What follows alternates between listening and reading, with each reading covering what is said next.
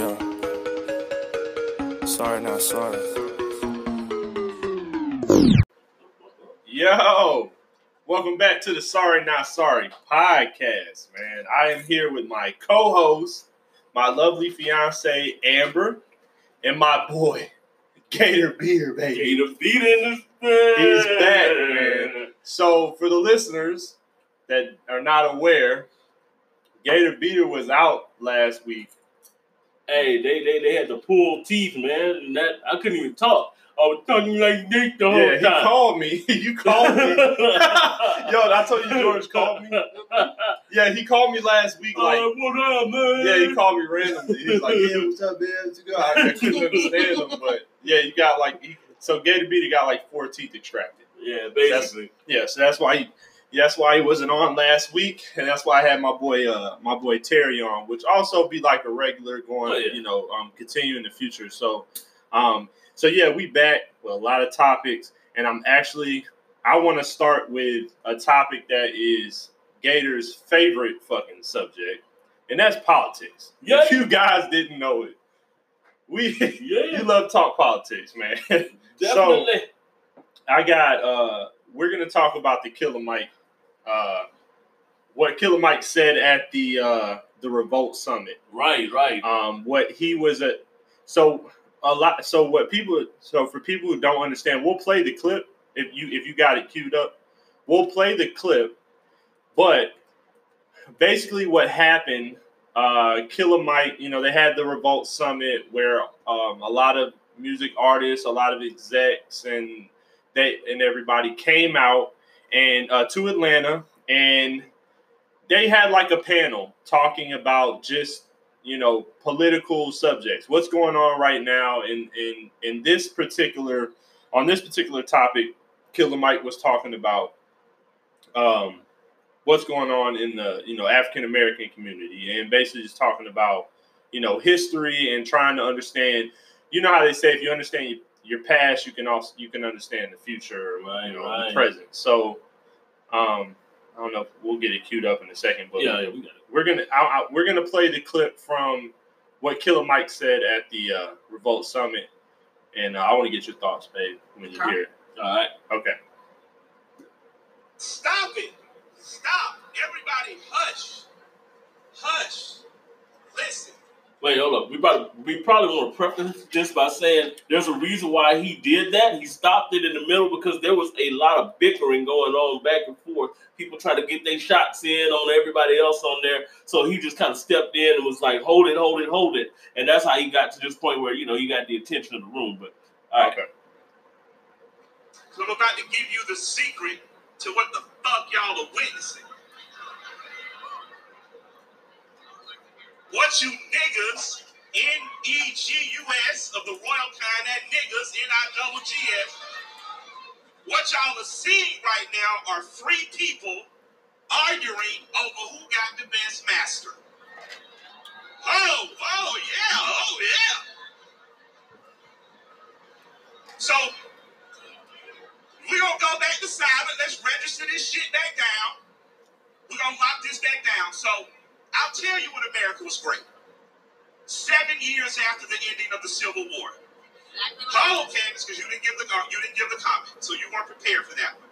Seven, no, but that's that's not to jump on Candace because again, I'm disagreeing with my friend. His friend being Ti. Seven years Mhm. after the end of the Civil War, blacks within seven to 15 years accumulate over 15 million acres of land. Six, hold on, before we get to clapping, because niggas bought some shit. Black people were the only skilled labor in it. So if it was welding to be done, iron bending, cotton picking, it was black people. So instantly, your value became more. And Candace has a point. The point that she made about legal immigration affecting you is that it is going to affect you at some point. Why? If the Kegel Chicken Factory is hiring illegally illegal immigrants at an undercut on the rate, it affects the black people who live there who should be demanding 20 bucks an hour because they're being undercut. So when they get wiped out, they have to hire blacks, pay them, and unionize. So she's right on that.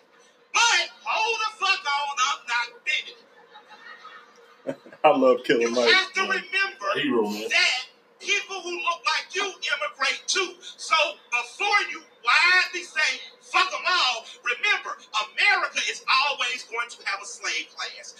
And if illegal immigrants or legal immigrants will not be the lowest paid workers, those in prison will be, and that always ends up looking like one of their sons. So it circles back around. So that's why people who are black, who are from two different plantations, gotta get the fuck away from massa long enough to say, how are we going to burn down both their fucking houses? Now, this is my thought. This is my thought. I don't care if you destroy the Republican or Democratic Party because at one time blacks were Republicans and you dominated those seven years after civil after, uh, after the Civil War. You were Republicans. You had more blacks in the House and Senate than you do now, and you dominated your own economic and communities. You did that as Republicans. As Democrats, you did the same in cities like Atlanta. You failed in other cities, but the most important thing is self-organizing. By the time we get to a candidate, we should have a list that says white man, white woman, these are our demands. You can meet them and get our vote, or not, we're going to stay home and crochet and make collard greens. But what you cannot do is continue to argue over who is the best All right. master. You can stop I don't there. give a fuck if it's Trump, Obama, your mama, my mama. What? Yeah. I am answering your question. So, all right. Yeah, you. I want you to start, George, but can you please give some context to what the fuck happened to even make you know to even make Killer Mike just fucking express that so deeply? And then I also want you know I want Amber's uh, opinion on that as well. Like what she. Well, here's the thing: when you have a pretty diverse panel, you know, like a Killer Mike and like a Candace Owens. Um, what's the other girl? Well, Candace Owens is on record to be what a Republican.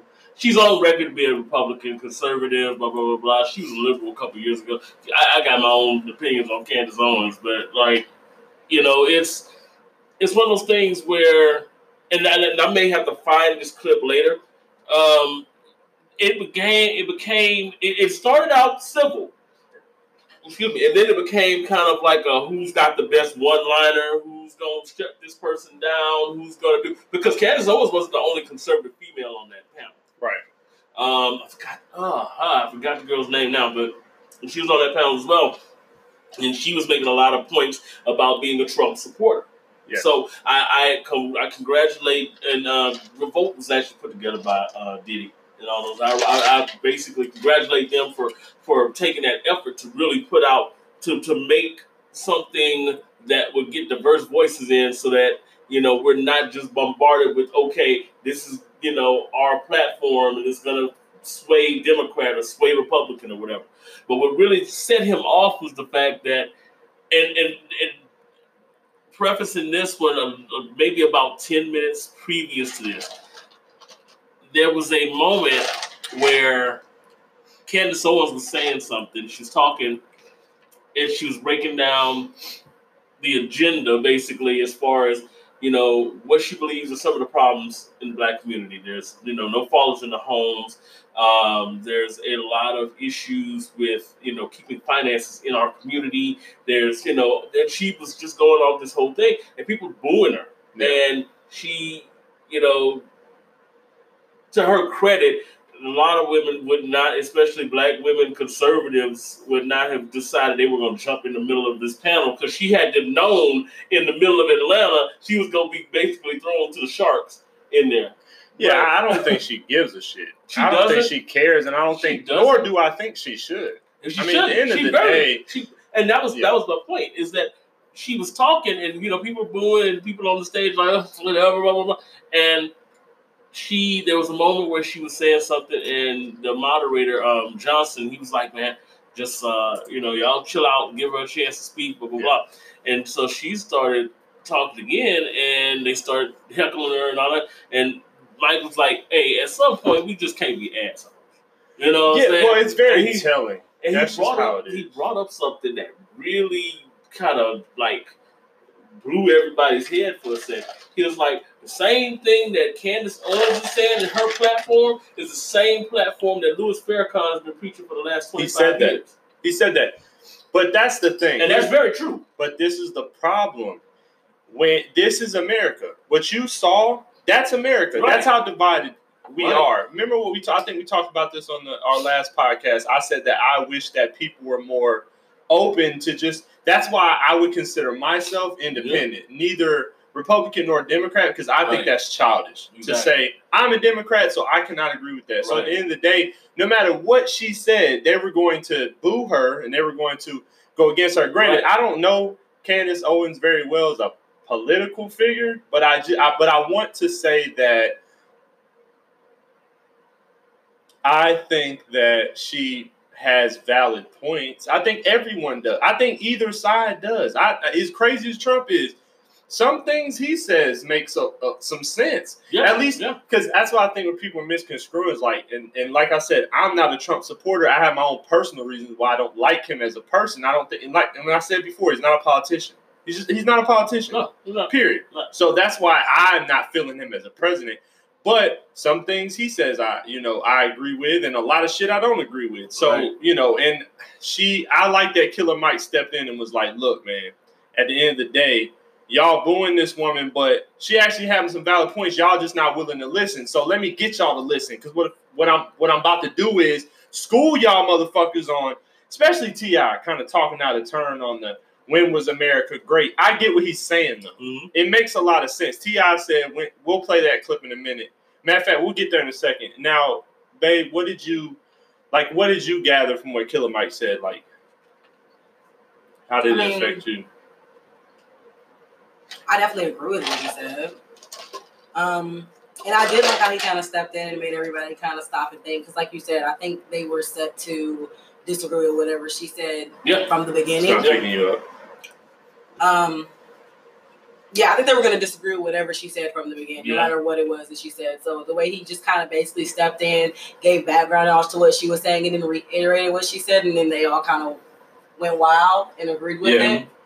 But he said that. Yeah, He said that in uh, on the, another clip. He was saying, you know, it's with the, with the whole Farrakhan thing. He was like, you can't get mad when somebody is presenting facts because you don't like the person who's presenting facts those facts. facts. Yeah. Well, that's why she said she when we play the clip, she'll say, "Why y'all booing a fact?" I just Yeah. said a fact. Why are you booing a fact? Right. But just to, to stay on this, and, and on particularly what Killer Mike said, I think the thing is this, man. I think more so than the, than to add to her point, I think he just wanted to tell people, listen, Yeah. This is the. I like how he consolidated it. Right. You know, you, you hear sleazy politicians try to dance around shit. And he's like, we ain't dancing. This is what's up. Yep. Okay, this is what's up. You guys are arguing over who has the better slave master. Right. That is a great analogy right. Right. And, and, because at the end of the day, black people still don't hold the power that they could possess, that they should possess. And that was his whole point. right. You guys are arguing over, well, my master better. No, Exactly. my massa better. And it was like, it was just a great way he put it, was like, it hit me hard because I'm like, fuck, I ain't never heard nobody put it like that. You know what I mean? And hopefully other, you know, politicians can hear that and kind of get where he's coming from, maybe influence them to start making better decisions like for Yeah. for black people, but it starts with black people. Well, he's what he did was he broke down what democracy is supposed to be in a republic. The United States is a republic. That's how it's supposed to be. But he brought it to a level when he's concerning, you know, specifically black people. Where he was just like, you know, if you take some of her ideas, some of your ideas, we get in a room, Yes. we figure out what's the best path and what are the things that we want to include, what are the most weighted things in our agenda that we want to put together and present this to people. And he said, you know, hey, Mr. White Man, hey, Mr. You know, white Yeah. woman or whatever. Doesn't necessarily have to be white or black. You got to remember, during the Obama administration, there was not much done at all for the African American community. I mean, people And- drag me through the mud for that, and I'm white, so I Oh, yeah, shouldn't yeah. say that. But he didn't do shit for black people. well, there I was mean, more. He didn't do a lot for black people. Right. There was more progress made for the African American community during the Bush administration because you got to remember the first person that he you know appointed, Condoleezza Rice, um, you know Colin Powell, all these people, the, the federal judges during that, you know, the minorities. Um, I think the minority rate of federal judges rose during that time by like hundred and eighty percent. Some some kind of it was a high number. Yeah. Um, and then it just was like, okay, black people just assumed that because Obama black, then he got all back. You know what I'm saying? There's the famous meme or the famous clip where the girl is like, you know, Obama won. I ain't got to worry about paying my car note. I ain't got to worry about paying. The... No, no, no, it's not there. And and I think in a way, and not to just badger Obama in that scenario, because as an African American president, he kind of had to walk that line between being everybody's president because he wasn't just black people's president; he was everybody's president. Well, he didn't want to So be he had too to- black. Right? He couldn't just say, "Okay, well, I'm just gonna give all the I'm gonna support help to all the the black black folks. community." I'm about Blah blah blah blah. You know, everybody else. Fuck but then though. again, You know what I say? Democrats are really notorious for that. They like to. One of the things that maybe, and this is why I could never, when this last election came through, I was like, I, I started just writing in and vote for DMX. You know what I'm saying? Yeah. because I could never pull myself to vote for Hillary. I After couldn't do it. let me let me tell you why. Because during the Obama thing, she was the one who brought out the Jeremiah Wright stuff. She was the one who was doing the underhanded stuff to Obama during that time. She kept undercutting everything that happened, even when she was appointed into that administration. Then, when it came to the you know the, the running between her and Trump, she's going on the campaign trail. And then when you have these, and we had an issue going on with you know, we're just starting to see the rise of a lot of issues with police brutality. We had some uh, senseless murders, you know what I'm saying? Know, Alton Sterling, you know, uh, a couple of other people. It's just like she had a moment where she was on the stage and she brought up um, one of the moms. It wasn't Alton's mom. They, they were invited, though, and they did go. But it was um, the one that they had on video. I can't remember um, where they were in the car and they got shot. And Uh, that's Sandra sad. Bur- uh, Sandra. Not, not, Sandra not her, not her. Uh, the, it was it was the guy because his girlfriend Oh, was in guy. the car. Oh Um, yeah. Was it when the the officer The officer, the officer right that there. killed him, the husband was in the helicopter and was like, "That looked like a bad man from the Uh, no, helicopter." no, not him. Oh, I know what you're talking about. Yeah, Oh, she was the girl. Well, The- the, the- wife the- the was the girlfriend passenger was in there and and She she was was recording it. Yeah. Right. I And remember. I Yes, don't know yes, why yes. I can't think of his name right now. I But can't either. But you know what's crazy sad? We can't because there's so many so fucking many killings. We don't know. And here's the crazy part, though. She brought the mother up on stage and did the whole fake embrace, and we're gonna make sure that this doesn't happen anymore. Blah blah blah blah. Okay, so what had happened was, and I got this firsthand, you know, notice because I'm friends with all the people on Facebook. They never contacted them back after the election. They was like, fuck it.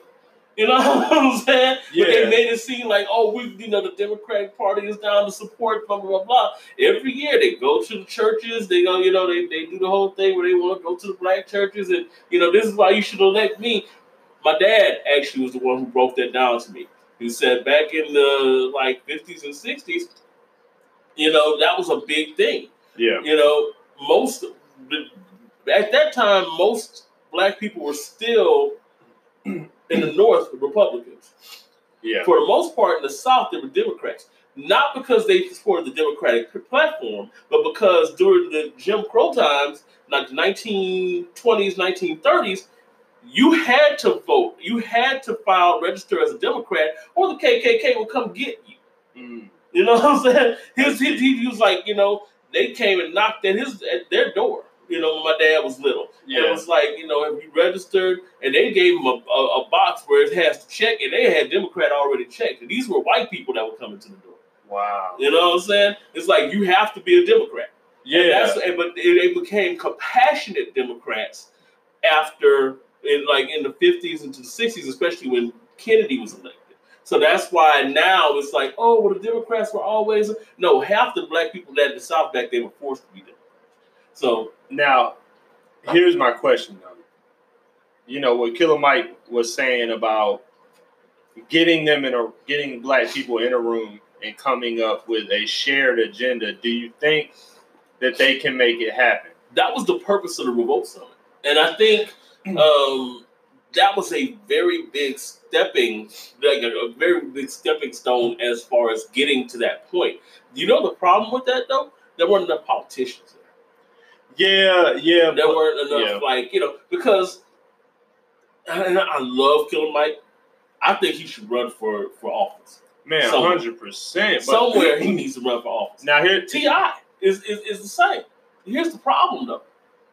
They're not going and when I say they, I'm talking about as far as like established politicians won't take a killer Mike or Ti seriously as they'll take a Cedric Richmond or one of these uh, another one of the black uh, you know members of the Congressional Black Caucus who actually were if they were to be there at a revolt summit to sit down with black people. And you know I mean you've got the ear to the street with the Killer Mike you've got the ear to the street with a Candace Owen you've got Yeah. these people out there. Hey bring you know let's all sit down in a room. Let's put together an agenda or let's put together some you know 10 like Mike said 10 points that we would like to see presented to each of the candidates that are out there, whether they're black. You could present the same thing to Bernie that you present to Kamala. you know, this is the points that we're trying to, you know, what are you going to do about it? Let's see what's happening. I give credit to Breakfast Club because they are actually bringing candidates on and they'll ask them. And, you know, Yes. Charlemagne's an asshole, so Yeah, he yeah, don't yeah. mind. He goes he will right ask them Yeah. the question, and that's a good thing. That's Yeah, the type I- of dialogue we need. Yeah, I just you know you know me, man. I'm all solution based, and I think that they should make it happen, and I think that they should make it happen behind the scenes to make it happen. But you're right. Any politicians, I just uh, you know I just hope that everyone can can the in or I, here's my opinion. In order for what Killer Mike said to get them all in one room and to to try to come up with a good a shared agenda, right. they got to put aside this whole fucking any Republican idea gets Democrat, thrown in the trash. Republican, blah, I'm blah, blah. Republican, so any dip like that shit's got to be pushed to the wayside, and people need to think about uh, black people in particular. Got to think about what the fuck do we just what do we want, and because it's kind of like you you'll deal with certain stuff. Like certain Yeah. stuff you'll have to tolerate. I think Right. you know everybody's not going to be on one page. You know what I'm saying? Everybody may not want the same thing, but you know, I wanted to say something too. What what Amber said about Obama was like he didn't want to feel he didn't want to be come off like I'm just doing this all for black people. What the fuck's wrong with that? Every other president in the whole fucking history has done nothing but for rich and white people. So what the fuck's wrong Uh, with black know what? That's a president coming point. on and saying I'm black, I'm doing for black people. That's a good point. I'll do what's right for the nation, but guess what? I'm backing my black people, and no one name a politician that does that's done that. Right. And you know what's weird? I, I feel like he could have done that, but that wasn't part of his agenda. You know what I'm If saying? he Fuck would have knows done what that, his agenda was. he would not have been elected again. Oh, his um, second term? Yeah, he would have. Well, see, he had to do it like Bill did it, where he decided to put all his stuff in the, in the second term. After, Exactly. you know, That's the only way it would the have worked. first term, he would he the had all time the he wouldn't have gotten bipartisanship. Yeah, Bill Clinton had all the bipartisanship and everything in that first term. That was like, oh, okay, Bill's great. And then like two years to go before he got out of office, he started slamming it. Okay, we're gonna do this, this, this, this. Yeah. Mhm. That's one of the things I can say about Trump. Trump came in everything. That's kind of scary though. If Trump does shit like that his last two Everything years. that Trump said he was going to do, yeah, at least he's fucking he doing it right. at least it's so fucked up what he's trying to do, but at least he's yeah, doing. exactly. I said that. I was like, that's why I respect. I honestly have some respect for Trump because I don't think. Listen, I don't think he's. I'm be honest. I don't think he's that great of a guy. I don't think he's racist. That's just me. But I don't think he's that great of a guy. But however, when the motherfucker say he's gonna do something, he does it, and people don't like it. So you must like these sleazy. You must like what how things have been going. I like. I like what Tr- Trump's starting to set a standard. So Yeah. understand that the next president's got to be like Right. not. He don't have to be like. Please don't be like Trump. But take a play out of his book, out of his playbook. Right. And when you say you're gonna fucking do something, fuck what everybody think. Go Right, do because. Trump be like, I don't give a fuck if you don't want me to build a fucking wall. I'm building the goddamn wall. Trump said on his on his oh So first day he had more like you know writs putting out there, and that's just basically like mandates to do things than any other president. And the last and, and Ti had to admit this in there uh, during the during the revolt summit. It's like there has been more prison reform legislation in the last year and a half that Trump's been in office than there has been in the last twenty years. I don't think Trump understood though. When he got, I- like I say, now a politician. So when he got in, he was like, "All right, okay, cool. I want this, this, this, that, and that." And they were like, "Hold on, motherfucker, that ain't how shit work." Let me tell you how shit really works. You know okay, why? we don't do that. What we do is we procrastinate and say it's got to go to the Senate. Then we got to say it's go got to go to the Congress. Then they got to say the House got to approve it. Right. Hold on. Then we got to veto it. Then we'll bring it. No, no, no. Trump's like, hold on. I'm not a politician. How does this shit work? Right. I thought I was the president. I thought this is what the people wanted, so we're gonna fucking do it. All these racists want a wall. I gotta Right. give them the wall. Right. And you know what's crazy? They don't want these Mexicans over here. We gotta get the wall. crazy part is that if, if if if Trump decides he wants to do, and then the crazy thing is he's got people, he's got people's ear. Kim Kardashian can go up there and say, "Hey, I've got issues with prison reform. We got to work on these things. Yes. We got, you know, this person needs to get let out of prison. Okay, But commute those but- sentences. Let's do it. But there's rappers that say they won't sit with them. Like Ti is Right. like, I'm not, I'm not selling out. You're not selling You're not out, selling bro. out How are you selling out? Who, who, God, How the fuck? How are you selling out when you're trying to help your people by any? Exactly. Listen, he's the president. There's no change in that. So how are you selling out? He's not going anywhere. This is who you got to go through. it would be and who was it that I was listening to the other day who said that they, they met with Trump and they were like, Oh, you met with Trump, blah blah blah. He's like, I felt like it's a disservice to my people if I have a chance to meet with the president of the United States and I don't meet with them because it's gonna ruin my reputation. Yeah. I'm actually trying to help people. I'm trying to go. So 100%. you know, Steve Harvey was the same thing. They ostracized Steve Harvey because he decided he wanted to meet with the president, and the president had he had the president's ear. He was like, "Okay, well, what's going on?" You know, That's why it's hard for me to believe Trump. If Trump was racist, He's why the fuck is he meeting with? It? If He's- he's truly like everyone says, he's so racist. If he's really a bigot, a racist bigot, why is he meeting with black people to try to get shit done? he's not. What he's what he's doing, and this is the this is this is silly, but it's it's what a reality star would do. Trump likes That's why I to, he's not a he- politician. He likes to have the world burning around him. Yeah, And that's basically what it is. It's Yeah. literally like you would see on a reality show. They're always talking about him. He's in the news all the time. That's the He knows the how to topic of promote, story. He promotes keep himself himself right. in the headlines and and it's yeah i mean i see what you're saying i i just uh i hope i hope this summit has brought about some like lit a fire into some people ass man i'm so solution based man i say get in the fucking room get in there get ti in there get killer mike get diddy in there but also get your politicians in there fucking sit down and be like hey man so what we doing how what what do we need to fix what needs to be done and i guarantee you if you presented that to Trump, he's gonna want to. yeah. Guess what, people? I don't know if people understand it. I understand psychology. Trump actually wants you to like him. He do it. He does. actually wants to be liked.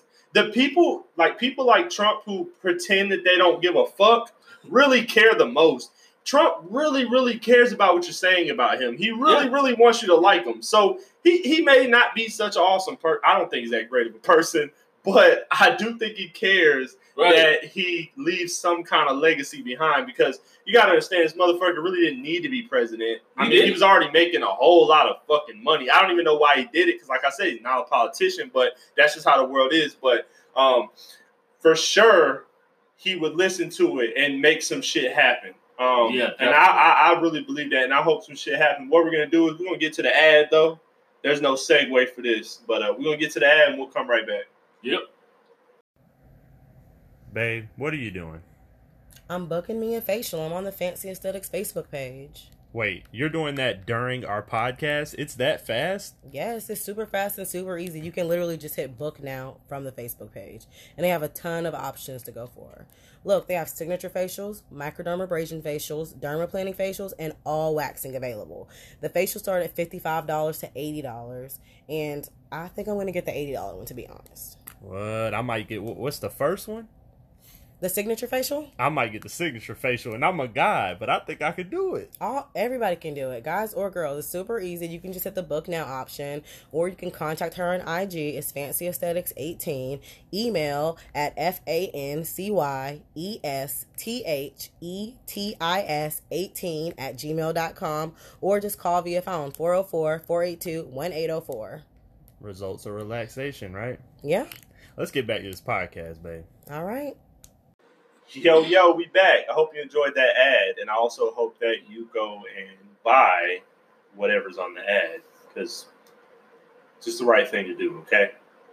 All right, so uh, let's address this Candace Owens and Ti uh, little scuffle. let's see. I'm not, I'm not saying it's okay, so why are you saying, oh?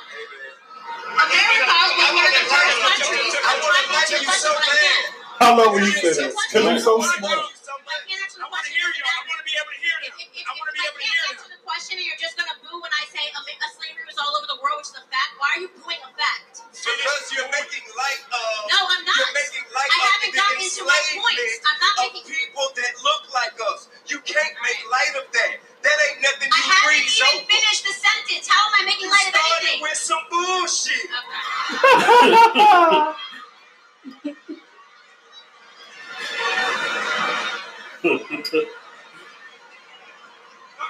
Okay. And the crazy part is that's the clip that a lot of people are on right there. You know what I'm saying? Because they want to see Candace Owens get that. Yeah. Now, Well, let's get Mike context. actually referencing T.I.'s statement when he said what he said earlier, where he was like, people are trying to get jabs in to see who got the best one liner or punchline, you know, Yeah. but there's more to it. Well, let's yeah, let's get some context. Uh, maybe you can help me out with the context. I just kept seeing that clip pop up, Mhm. And uh, I didn't have time to sit down and kind of go through the whole, you know, the gist Right. to really see what even started the whole shit. From from what I gather, she just basically made the comment that slavery was, you know, it was all over the world, Well- like. Because the Egyptians actually slavery started in Egyptian times, so black people were not. that. Uh, You know, they say black people were not the first slaves. of course That's not. debatable though, because you know Oh, no, the no, first people weren't. to roam this earth were black, and they were Egyptian, and maybe black people were, but in a sense they weren't because everyone were slaves if you were poor.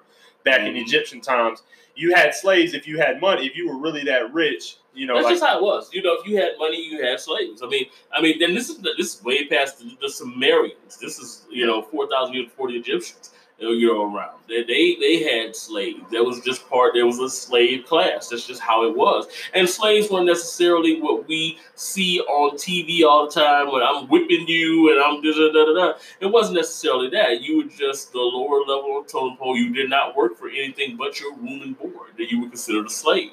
The issue is there were black people who had slaves back in the uh, in the United States. The craziness about that is it wasn't about race at that time. It was about class. It wasn't about okay, we just trying to you know hold black people down.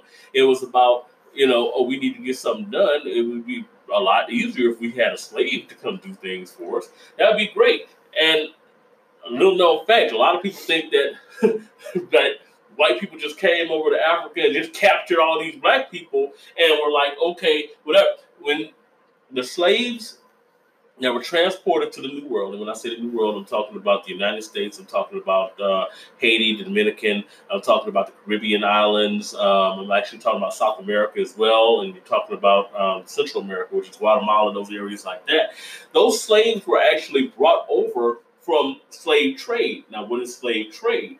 So, black people sold conquered tribes, and this is this is uh, I don't know if you've heard, and, and I'm, I'm I'm almost gonna blow my fact by speaking um, Hotep Jesus' name, but he's one of the people who actually promotes the theory of um, you know black people actually already being in America and being a conquered people. But I go past that. Let me go with the facts. The facts are that black tribes, or I wouldn't even say black tribes, tribes in Africa, when they conquered another tribe, they would enslave that particular tribe. When white people came down there, it wasn't just white, it was, you know, what they call Spaniards and all those of European descent. When they came down to Africa, those slaves were bartered for things like weapons. Um, they were bartered for like spices and things like that. So it wasn't that they went around capturing black people and t- putting them in boats. No, black people sold us into slavery to come over here.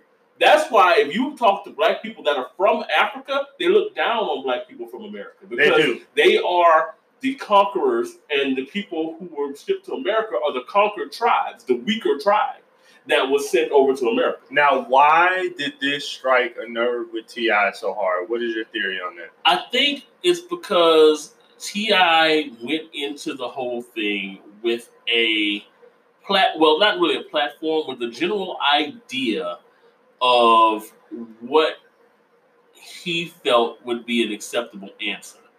And I think because Candace started to kind of jog around the point, What was the question? Well, the question was, when was America ever great? Okay, what when was period America were ever they great? trying to replicate? Was he attacking her on the uh, "Make America Great Again" slogan Yeah, because exactly. he knew she was a Trump reporter, Right. so supporter? Right. He was attacking her on that theory. right, right. So when was it? Okay, so when was America great? And instead of her giving the answer that Killer Mike gave, which would have been a Right. really good retort, Right. so that's what people don't understand. That's why Killer Mike he wasn't trying to jump on her. No. The audience made it he sound worse than what it was. He, he said said. He he said, "Hold on, Candace, you didn't get to that point, Right. so let me get it." Exactly. They took that as like a total roast. It wasn't like that. And when he, said, "I'm trying to disagree, I'm disagreeing with my friend," Ti. Right. I'm disagreeing with my friend. right, Now, man, had Killer Mike been on that panel when T.I. said that, it, it would have went a different way because then T.I. could actually have learned from what he Right. said. However, T.I.'s not really wrong though either. It- No. he- I'm not saying he's not really wrong in saying when was America great for Black people because. Damn, we jumped right into fucking slavery. If, uh, you know, after because what Killer Mike was referencing was after slavery, after slaves were freed, then they had the Civil War, right? Or Well, I'm sorry, I'm, I'm mixing my fucking history up. But anyway, Yeah. after when black people were free, he's like, hey, this was when America was great for black people. And he mentioned he said it lasted seven at seven years after the Civil War. He didn't- But he didn't get a time point of how long that lasted. Because it didn't last that it didn't last too long before discrimination really set in and there, there's segregation, whole lot of discrimination. Well, discrimination was always big the big issue is that during the Reconstruction period, that was nineteen well eighteen sixty five to around is this Black Wall Street? seventy three. it's around the time Well, of Black Wall Street. Wall Street was actually a little bit later. Black Wall Street was more. than- So there was a, beginning a, a significant time period where for black people they were doing well. Yeah, there was. There was, okay, and and I get that. a lot of it uh, started to kind of switch over a little bit when you had to deal with Jim Crow laws in the South, when you had to deal with uh, because let's be honest, there was a period where okay, if you're going to get the black vote, you're going to win, and that's what happened. That's why you had such an Abraham Lincoln being a Republican. A lot of black people decided to go over to the to the side of the Republicans. Now, Was it ever great for? Let's just ask the question. Yeah. Yeah. ask you it. Was it ever? Was there a period where it was ever great for black people? I think the, If you the had time to answer period, yes or no. I think the time period that Mike brought up, yes, I think because So there was a period where America was great for black people. now I want now when we, when we say great though, I think that there was still a high level of discrimination. There was still a high Then level of that's why I say like right, I could argue the point that right, um, T.I. is actually right. right. There But- not a point where America was great. Right. I think what But- but said was economic- maybe there was a Black- better point. Well, in there, time well, let's put like this: economic Yeah. gains were ridiculous for black people. But it was time. te- what? do- Here's they the were the skilled work. There's nothing to show for it now. Um, it, it, it it was destroyed. Like Black Wall Street was fucking burnt to the Not, ground. saying, not necessarily, because you have a lot of those strongholds like Atlanta and like you know a lot Yeah, of those places, uh, Chicago, Okay, uh, yeah, yeah, those yeah. places like that, which makes it even sadder because a lot of the, Those are the the degradation, right? A lot of the degradation in those communities is, is just sad. All the places that thrive, that black people thrive in, are also the places the high crime, like Chicago, Mhm. murder every day. Atlanta, murder every day. Every time you turn the news on, every morning somebody got shot. Every single morning. Now, I'm and- the and- person that watches the news every morning. And I'm, yeah, and I'm, Everybody and I'm- should. Every morning. Right, and I want to bring up a point that Mike said too. Mike was basically like, "I'm proud to live in America. America's not a bad place for Black people.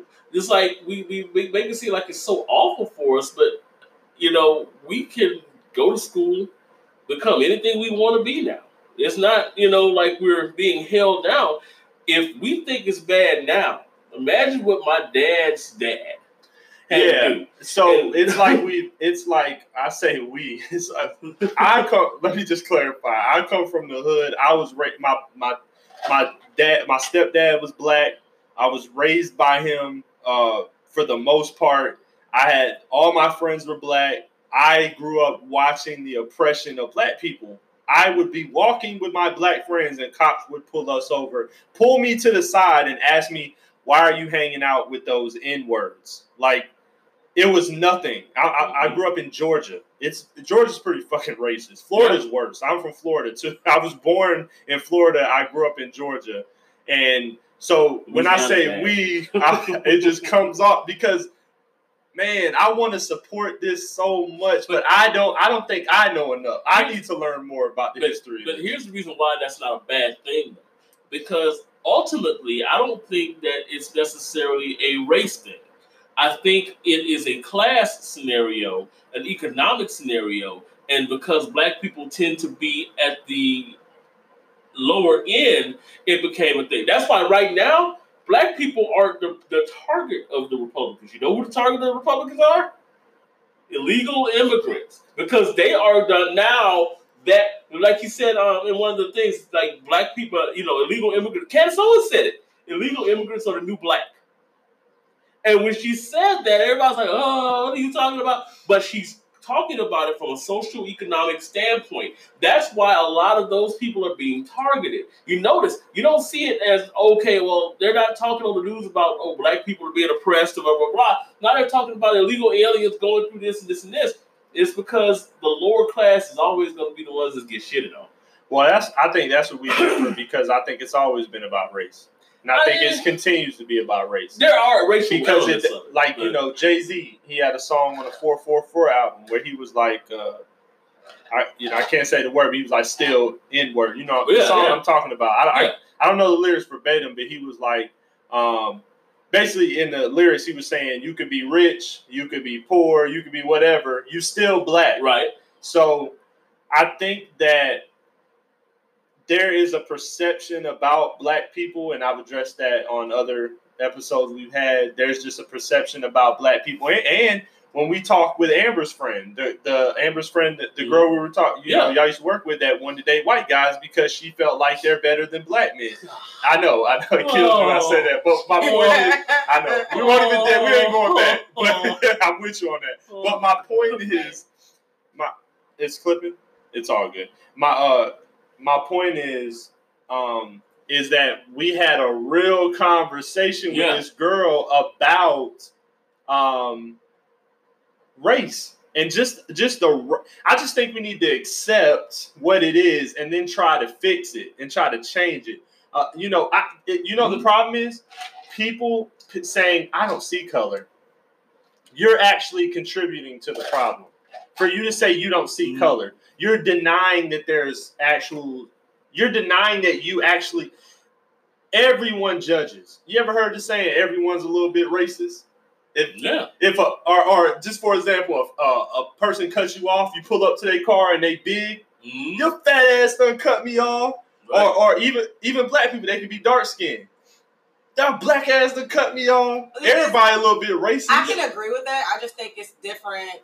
It's a difference in being, in like the racist coming out as hatred, and the racist coming out as you're just being like, that's typically Yeah. what a person of this race would do. yeah, but I just think we need to accept like, hey, White people walk in the rain. this is what I think about black it's just people. facts. and Oh, yeah. that's what I'm. But, but, that's what I'm saying. but that's, that's like playful. racist. Right. But But, need- it's but not need to- hatred. You get what I'm saying? But we need to get real about the hatred in it. Exactly. We need to get real about, you know what? If I see a black man, like when white women start admitting, when I see a black man walking Yeah. towards me at night and he got a hood on, I I'll think he lock my gonna. I think he, yeah, I'll lock my door. I think he's gonna rob me. Shit, I do too. Shit. I, I was gonna real say, I locked my fucking door. Can You we be what I'm saying? real I about ran a it? stop But you sign down I there by mean, the Georgia That's that's that's as far as like you know the the social part of it, but I'm talking about as far as the you know political side of it. Yeah, I, mean, think uh, it's yeah. more. It has more to do with the the act, actual economic conditions of a lot of the black. Like for example, if Jay Z was to walk in a room now with all, all those white people, Dave Chappelle said that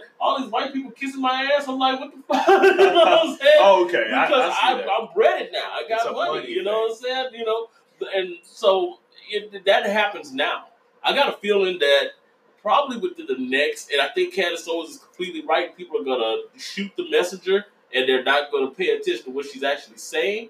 What she's saying is that, and the same thing Mike said.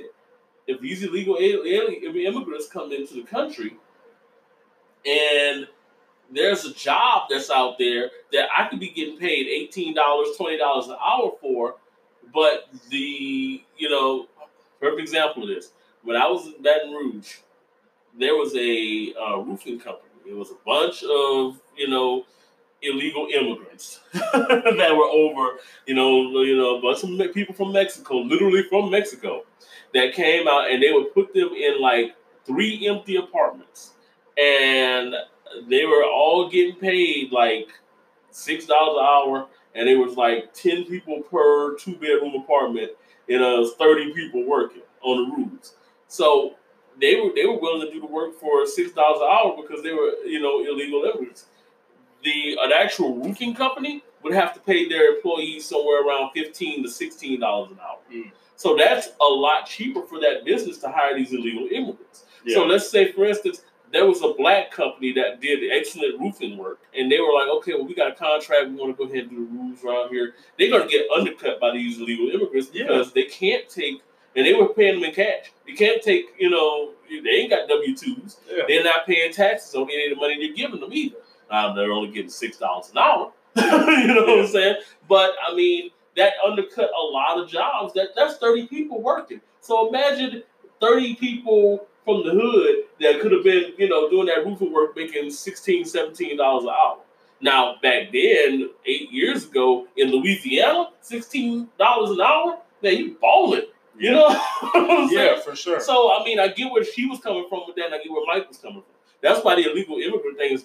Matter of fact, I don't even have to say that. Obama said that. As a matter of fact, before he came into office, that was one of his platforms is to stop the rise in illegal immigration.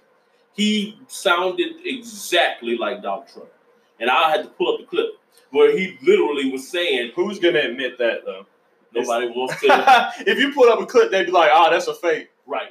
All right, we No, I remember that. I think he did want to stop the rise of illegal immigration, but he just wanted to do it in a different way. He never was talking about No, he no, no, no, no. The, the crazy part the, all these cages and all that they talk about putting illegal immigrants in. Guess when that started? 2010, when the Obama administration made it legal for them to cage families or put them in these safe zones Mm. where they could put them in there and keep them. And if there were if there were families that came in and somebody was prosecuted, then they would be torn away, you know, basically pulled apart from their family. It was that Trump decided that we're not going to change that. We're going to keep it going. That's when everybody got upset. I'm talking about the wall. I'm talking about ICE. Now the wall and stuff is different. I'm talking about that part. I'm Yeah. saying Obama didn't go to that Yeah, extreme. yeah, yeah. He yeah. was no. with, he definitely wanted to stop. Yeah, he was definitely Oh, yeah. he saw the same problem that Trump did, but he wasn't going to the extremes as though the wall No, and no. ICE going in No, and getting exactly. people. He was as not Trump going to do. did, Now they yeah. did. They did do a lot of those raids and stuff during that time, but Mhm. the wall, no, it wasn't. it wasn't a wall thing. He wasn't going to do the wall. No, well, I remember. Trump Obama. basically is like, I will build the wall my damn self with my own money. Right, yeah. I will do this. Right. This Well, Obama was going saying, up. here's sell- here's the We'll fundamental sell difference. Popeye sandwiches. He's like, I will do. Here's the, I'm a bill. What you Y'all, don't did y'all forget I'm a billionaire? I will build Right. the wall my damn self. What- You know, Two dollars from every sandwich. Goes to build Yeah. the wall. here's the here's the fundamental difference, and then we'll actually we'll switch gears. But the fundamental difference between the Trump and O- Trump and Obama talking about um, immigration was that Obama said if you were born here, you have every right to be here, and Trump is questioning even that. He's kind of taking Yeah. it a little bit further. So Yeah. I feel like that's the fundamental diff- fundamental difference, and maybe if people are aware of what you're talking about, they're more accepting of it because Obama was more smooth with it. Like, Yeah. well, you know, if you escape, if you escape Dude, and you got here, he you got a kid, then he it's all good. like and. Trump Yeah, like, kid fuck born. them. He's like, Yeah, dude. no. right, so yeah, switch gears, but, uh, After the show, I'm gonna let you hear that clip. He sounds like freaking Hitler. Okay. like, whoa. Oscar, Oscar, you know, to Right. you know, Hitler be going in. Oscar, Oscar, Oscar, Oscar. What the fuck you just say? Kill everybody. right, Even white. exactly. All right, so did y'all hear about Brooke Skylar Richardson? That sounds familiar. Okay, What is that? she's uh she's 20 years old, but I, I guess she's 20. I don't, why say she's 20? She was in high school. She uh I'll just read this. This is what Hey, Google popped up because I want to know what too, time so- she got. Yeah, it said uh Brooke Skylar Richardson, 20 years old, who has struggled with an eating disorder for years, weighs only 89 pounds. She was sentenced to seven days in jail after, and she's a white, of course. Uh, when you hear seven days in jail, uh, she was seven. She was sentenced to seven days in jail after being convicted of gross abuse of a corpse. But the judge said that What? since she had already spent seven days in jail, she was free to go home. Here's the story because I did a little research. Here's the story.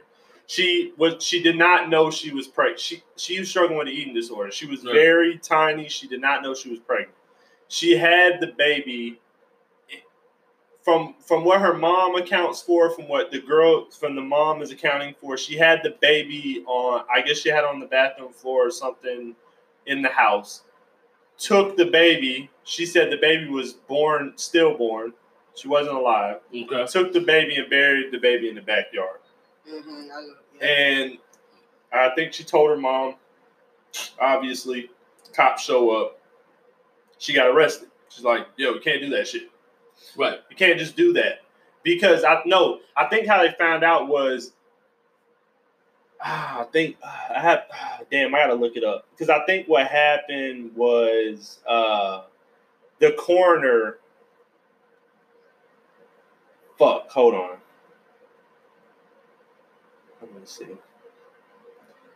Make a long story short, she claims this is what the girl looks like right here. So She claims that, you know, I did not kill my baby. I didn't bury my baby because I didn't want to have it. Because I think at the time she was in high school or something, mm-hmm. or just graduated, and her whole thing was I didn't kill. I didn't kill my baby. I, you know, the baby was born dead. I didn't know what to do. I was scared, so I just buried the baby in the backyard. And somehow the coroner in the town found out because the coroner. where did this happen? this happened. I Uh, bet it's a liberal stronghold. oh God, I don't even know where the fuck this I happened. bet it's at. somewhere in like Why would I bring up a topic somewhere. I know so, so little about? I I, just thought it was. I bet you- I bet like, you it's uh, like California or freaking like Ohio, New York, somewhere Yeah. like that. she got because she got seven days. And she spent she spent seven days in jail. Judge said, you know what, that's enough. This this little white girl has had enough, and she needs to go home. There was a similar story like that. This this black girl though in Alabama not too too long ago. Um, well, no, no, no, no, not in Alabama. Um, it's a it's a, a liberal country town. I can't remember. you know, so and, and and there are people. I bet you, I'm willing to bet there are people that came out to her defense. Yeah, and and like you know, but I mean, she's got her own right to choose what she wanted to do. It's like what? Wait, yeah. I mean, that's not the. This is not that type of situation. Right. you know. Yeah, I, I don't know. Like I watched the video when she was in court and she like broke down about it and stuff like that. And I think that um I believe the baby was stillborn. I think that she fucked up by not reporting Mhm. it. You didn't Right. you have to immediately Call 911. you have to Yeah, yeah, you should. That's what she should have done. She should have called Call out. 911. What are they gonna do? Arrest you because you didn't know you were pregnant and you had a Right. stillborn baby? But the thing is, what you do with the disposal, you dispose of that baby. Mhm. I mean, that's like, t- I mean, that you you know what to do with that, Right.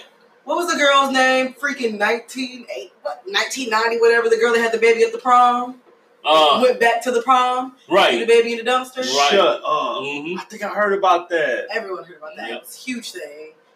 I was Bitch said, "I'll get my party on." Right. Basically- Ain't no, I'll come back for the baby, but I'm finna get back up No, in not come back Right. for the baby. I'm gonna go to the I'm prom and go it. home. Right. Like go home. shit didn't happen. like you can't do that. I mean, baby, we can't go to the room afterwards. The thing know what is, I'm saying? even if you But, don't uh, want a baby, they make it so easy. Like we just sign a piece of paperwork and that baby goes up to Yeah. the parent that wants it. Yeah. There's Yeah. so many parents that want kids That want that kids can't that have can't kids. have kids. Well, one of my sister's friends, she ended she ended up having like five or six kids by the time she was like 22 or whatever. So she started giving away a couple of them. Like you know, she had a uh, she had a, a son, and she uh, but she really did some fucked up shit. She did some black market type shit and just sold the kid to some. I'd girl. be a surrogate. I think she I'd just sold that. the baby. I How Like would heard you doing feel it for about that? tax. didn't do any of that. No, she straight up was like, "I want three thousand for him." And How would you was- feel? I said I'd, I'd be a surrogate. I'd be a surrogate parent. I I- How would I feel surrogate. being a surrogate? Yeah. I don't know, man. It's just I don't know. I don't How know. could you surrogate? I don't know. But they have a lot of like They, they like really screen your health with that stuff. They're like, oh, you Yeah, they do. you you, uh, how's your weight? Are you overweight? Are you like they really make it like even to like sell your eggs? Very, you get very good money for selling your eggs, but you have to be like this very like if I'm five feet, they would want me to weigh 110 pounds Right. and shit like that. Whatever they say the ideal weight for a, a five foot woman is, you know. Right. So they want you to be like very, you know, very healthy. Don't smoke, don't drink. Uh, ideal weight. And you can sell your eggs. You can sell them for like a few thousands. You know, like Right. you can sell some. eggs. Take some eggs. I don't even need them all, but they want you to be very I mean, you I, you being a surrogate for like a random person, I don't know. like a person that pays you to carry the baby. Yeah, but if you were doing it for a family member, or maybe like you had cousins, two men, and they wanted to have a baby or something, obviously they can't, and they were like, you were doing. I mean, I would support that if it was somebody, you know. But why would we put you at risk? me. Yeah, yeah. Paying you. That's a different story too. Like how much? What are they paying you? you Right, know? uh, I think surrogates I get paid. I think they get paid, get paid quite, a bit. Yeah. I think it's at least like fifteen thousand. Like you Mhm. get paid quite a bit to carry somebody's Yeah. baby for nine months. Not be inconvenienced for nine months, but basically yes, be inconvenienced Because most months surrogates, they for a baby that you're not any type have. of child care, any type That's of like for, doctors of visits and all kind of stuff like that. and they want you to eat a Um, certain food. There was a for that. um, there was a girl that I went to high school with. She was became, became a surrogate uh, when she was uh, nineteen actually, and they the the surrogate parents they paid for her room Mhm. board. They paid her a fee for that. They took care of all of her doctor's appointments. They Mhm. did all that stuff. You know. Yeah, and so yeah, it's it's some of those people think it's profitable. You know. Uh, I don't know. It's just like, what does that do to you mentally? I actually had a friend approach me I feel like I'd be so attached. I'd be like, but I Exactly. want the Right, baby. because she, my friend approached me because she was gay, you know, and her and her girlfriend wanted to have a baby, and they were like, "Look, um, we think you would be great for this." Like, I sat me down me in too. a room and was like, "Yo, you know, your daughter's so cute, and we think you you would make such a cute baby. You're such a good dad. That doesn't have anything to do with this because you're not going to be involved." I'm like, "Hold up, what? I can't even be Uncle DJ." They're like, "No." We just want to tell you you're a great dad. You have a cute daughter. We think you'd be, you know, great.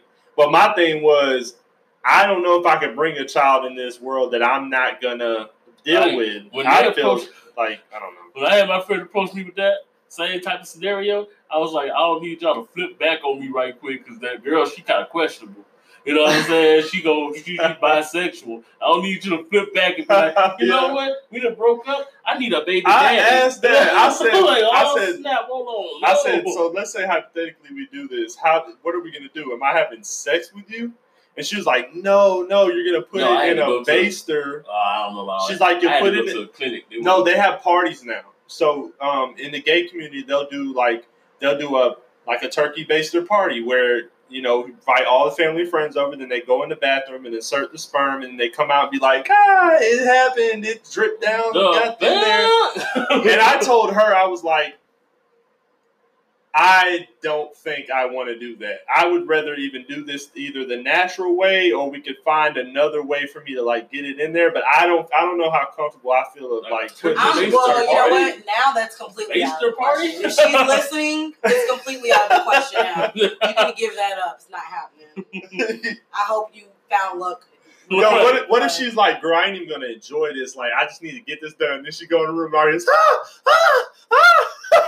Hey, that brings me to my next ad. Are you hungry? Are you hungry and live in Atlanta? Well, you're in luck. Okay, you can get on down to Pot of Wings food truck, man. Uh, their primary location is 495 Flat Shoals Ave in Atlanta, and their hours of operation are Saturday at 9 p.m., Sunday at 8 p.m., and Monday at 8 p.m. And they're also available for delivery on DoorDash, guys. And guess what? You don't have to wait. You can place your order and then go pick it up. And the number is 404 838 0215. And again, it's Pot of Wings.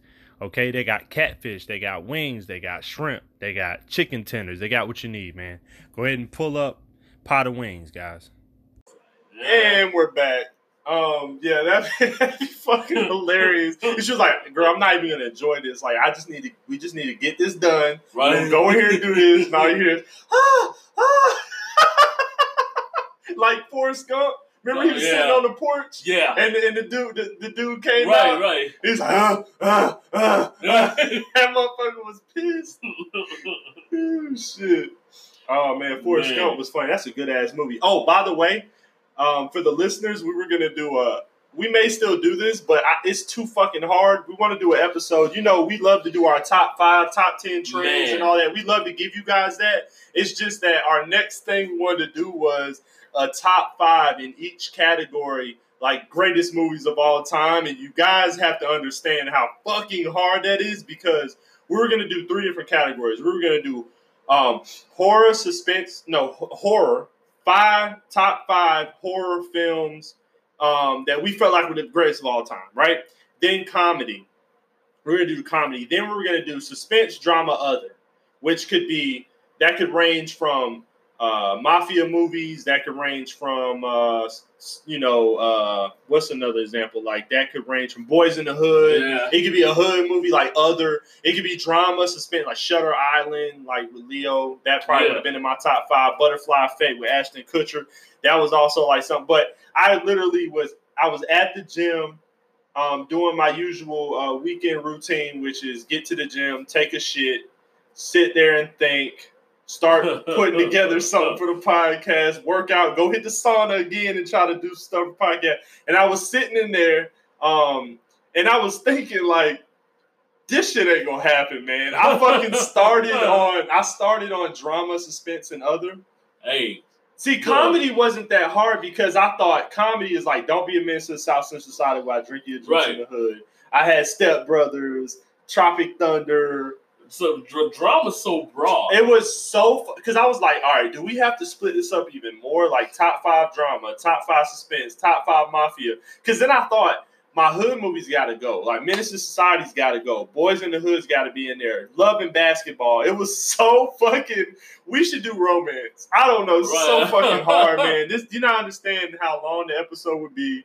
How much we would fight over this because you know I'd be having to set the rules before everybody even goes in. I'm Right. like, all right, George, keep it quiet Right. while I do this. right. Because if I'm about to put Love and Basketball as number one greatest romance movie of all time, and you want to chime in with Titanic, we'll have a problem. Okay, I uh, think the Notebook. See what I'm saying? you know what? I love the Notebook. we can do that. I like that. Let's roll with that. yeah, let's those- those Off top. Let's all, let's do this right now, man. We're gonna do this for the listeners, man, because we, everything we do is for the listeners. Check this out. Off top, let's do it. Let's go there. We're gonna fucking go there. What are the categories? What do we got? I don't know what categories. All right, let's see. Comedy. Okay. Comedy. Drama. Okay, I which mean, one? drama. Well, drama's so. Are you Okay. doing drama, romance? Like, which one are you doing? All right, hold on. I'm about to do Oh, it. okay. You guys You help me out. comedy. All right, let's You do got- comedy, drama, and suspense, horror. Okay. Horror's gonna be interesting. Romance Romance. Top one of each of these categories. I would say you gotta go one. and it crime. take too long to. to Yeah, that's what I'm saying. You're trying to do all of this. Comedy, drama, and suspense. Top movie. Yeah, Okay. we'll just do off top. We we, we won't yeah, do a crazy deep dive like we usually do. We'll Yeah. just try to give like what we think would be like what comes to mind. So we'll do comedy Did you say romance was love and basketball for you? For me. Is that what you said? In my top five of all time, it's yeah, it's You- my top we can't five. do five of all of those. I'm talking about like top Comedy. two, top three. Okay, comedy, drama, suspense, horror, romance, and crime. Do your romance top three. You said love and basketball. Oh, you want to hear my romance? Yes. All right, we'll start with romance. I'm gonna okay, off top, off top, off top. Mm-hmm. All right, love and basketball, Mm-hmm. Titanic. Okay. I'm a guy though. Uh, Yeah, you're- Titanic. Um, I think the Notebook is. I think the notebook, yes. I think the Notebook. Um, so I guess those are my top. Off top, that's that's what I, that's all that comes to mind. Oh man. I say definitely the notebook 'cause I love the notebook. Yeah. Uh, I love Jones. One of my movies. Yeah. Okay. Um, I don't know if it's like a romance movie or not, but uh, I like Poetic Justice. I guess it's kind of romance, right? I don't know. I It's kind know. of like, Poetic Justice would go in your hood, hood movie. I don't know because it's but it's more of technically a- a romance. I Yeah, it's more of a romance though than it is a hood movie. Although it could be class. See, that's the issue. That's the It thing. I'm be like, what is it? Both. Well, he won the girl. Tupac wins. At the Janet end, yeah, Owens. she, Right. she be doing the little girl hair. But now, fuck that booty call. Not just playing. I no, just playing. Oh, I just man. can't think of like a tearjerker like Titanic makes you fucking cry. The Notebook can make you cry. The mean, Notebook does make me cry. Yeah, let's The see what Notebook you got, definitely. Joey. I would have to go notebook, and then after that, it's like, okay, what would I put right there? In the because one of my favorite movies is a romance, but it's not really a romance. What is That it? um, my the Eternal Sunshine of the Spotless Mind, Okay. because it is kind of like a weird type of romance. Yeah. Okay. but it's oh, it's an amazing movie though. 'cause it makes you think. You know, what I'm saying What? about what love really is. And that's my number one. If I was Well, you try. I, I got to get on with that. You trying to put me on that? I got to watch that. What What is What is the movie with Taye Diggs, Morris Chestnut, and the girl from Players Club? um, he ends up marrying her at the end. That's got to be in there. And, Not and the Tay Wood. Diggs, no, because he Uh, found out because Taye Diggs, Morris they had Chestnut. like 15 movies that had the same. Hold I was about to say, hold hold up, the the best, best we talking about Morris Almost the best man. I think that's Best it. man. Morris Chestnut was best friends with Tay I Diggs. think best best Morris man. Chestnut Best finds man. out that Taye Diggs fucked her when Yep, they were best friends man. in college. Yo, when he was marrying her, in the scene when they were doing their vows, and all he could think of was Taye Diggs like dicking her down. Yeah. That shit hurt me. I was like, that's how it feels for a man to get cheated on. Yeah. But he didn't even get cheated on. Just He- something that he didn't know. yeah, I was about to say just something that happened before him. And what about you- Save the Last Dance? That was one of my Fuck, movies. that's a good one. That's a good romance. But that would go into the um that would go into like more of a category like dance movies. no, that's a romance, baby. That is a romantic movie. It's Save it's the Last okay. Dance. okay, okay, okay. That's my sister's. That's like, why I say it's so hard. Just because they because it's- dance and the movie doesn't. Okay, okay, yeah, yeah. I, I go roll with that. so many different. I you roll with that. Okay, Then there's I'll like take rom coms. That's Yeah. a rom com. okay, yeah, yeah. I don't like rom coms. They're annoying. Obviously, you do. Love and Basketball is a rom com. No, it's not. That shit ain't I funny. don't know if that shit. it is fire. a rom com. I mean, That they got some funny parts in it. No, it's a rom-com, that is a definitely. rom com. It can't, babe. That shit is drama and suspense, right? He wanted to. suspense. That's not suspense. Not suspense, but it's Suspense. drama. It's like drama. It wasn't what drama, all right, okay. romance. What part Every made you romance die movie laughing? is a drama. What part made you die laughing? The part when they fucking broke up? Um, there's actually a lot of parts. You know what? The part where she goes, "We about to play," But you know what? and he said, "For you keep what?" naming the Hold romantic up. parts. Why would any of those make you He laugh? said, "We about to play," and she go, he goes, "For what?" And she said, "Your Your heart." part. That part made you laugh. Okay, why would But you you name know all the romantic parts that I think they make me laugh? But you know what? The best man, parts. best man is probably the closest thing to a rom com in that scenario. The best Wood. man, the woods. The Wood, Mackin? yeah, The Wood is a comedy. Y'all want to do it with me? Let's do it. Mackin, Stop. hanging, macking, hanging. I love that. Yo, that was my movie growing up. I think there's just a lot of romance. I can't even Okay. narrow it down to three because then I like like 10, 10 things I I hate know. about you. I Oh, like all those movies. All right. Okay. So we'll move on. Um, let's do comedy, man. Let's, this is the easy one. Let's get it out of the way. What do you got? I don't think that's easy. I think that's actually the harder one. Okay, so this is how I figured it out. When I was doing it by myself, like trying to make a list, you know what I realized? The ones that just straight up come to mind are the best. Yeah. Why wouldn't they? If you got to dig for it, that shit wasn't that funny. So off top, I was like, hold the fuck up. Hold the phone. Right. All right. Don't be a menace to South Central Society while drinking your juice in the hood. Yep. That shit is fucking hilarious. Yeah. That shit, Step Brothers will forever be there. Mhm. Superbad is forever a classic. Pineapple Express is yeah. forever a Talladega classic. Nights, of course. You got Ricky Bobby, Talladega Nights. it, it. That movie is. What are we missing? God, that movie is so freaking. I know. Blue Streak. Blue Streak. What else? One of my favorite. Oh my god. Okay, what you got? what do you mean? Like you can't be. You could be second. Yo, he goes, You're not first, you're last. He Yeah. said, I was You high when I be said I that. was high when I said that. He said, Hell, you, you be second? You could be second, Third? third. Hell, you can be fourth if you want. Yo, that motherfucker said, yo, when he came to his high school class for career day, the motherfucker was like, he was like, if you ain't going fast, you ain't doing nothing. Motherfucker. Oh shit. Yeah, that's funny. Um, what do we have for drama and suspense?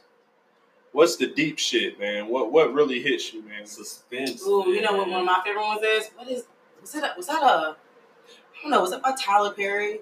What's the one where the girl went off to the city? Her and the dude got married. Oh my god, his like Lance. dark skinned dude, whatever his name is. Oh, um, she got she basically had AIDS at the end. She was messing with the drug dealing dude. Blah blah blah. He's that Fuck. big. I know Who's what you're characters? Um, I don't know her name. I'll have to look this. Up. I'll have to look it up. All right, while you do that, I'll name a few. Uh, Butterfly Effect that's with Ashton Kutcher. Fucking love that movie. Shutter Island. Right. Yeah, Uh, sure, I still watch that and see. Um, oh, we have. We cannot forget Jordan Peele. Get out. Get out. is- Get out. Yeah, deep like Get as Out. fuck. Hella suspenseful. Um, You know what's until at the end when the white girl she couldn't find the keys. I was like, bitch, you're find the fucking keys. You're in on this. you know what's underrated What? as far as that goes, and it's, I think they underrated because it's slightly underrated because it's a comic book movie, The Dark Knight. I am so not into that shit. Yeah. because it's it's it's not set up as a comic book movie like this person has superpowers or anything like that. It has nothing to do with superpowers or anything like that. The Dark Knight is literally just an amount. You just a uh, you know this dude who he really doesn't give a fuck about anything, and he's all about anarchy, and he's literally putting people in that movie in positions where you know, they have to figure out what's going on or they got some real life consequences. Like four or five people, main characters died in that movie trying to figure out what the Joker's trying to do. you know?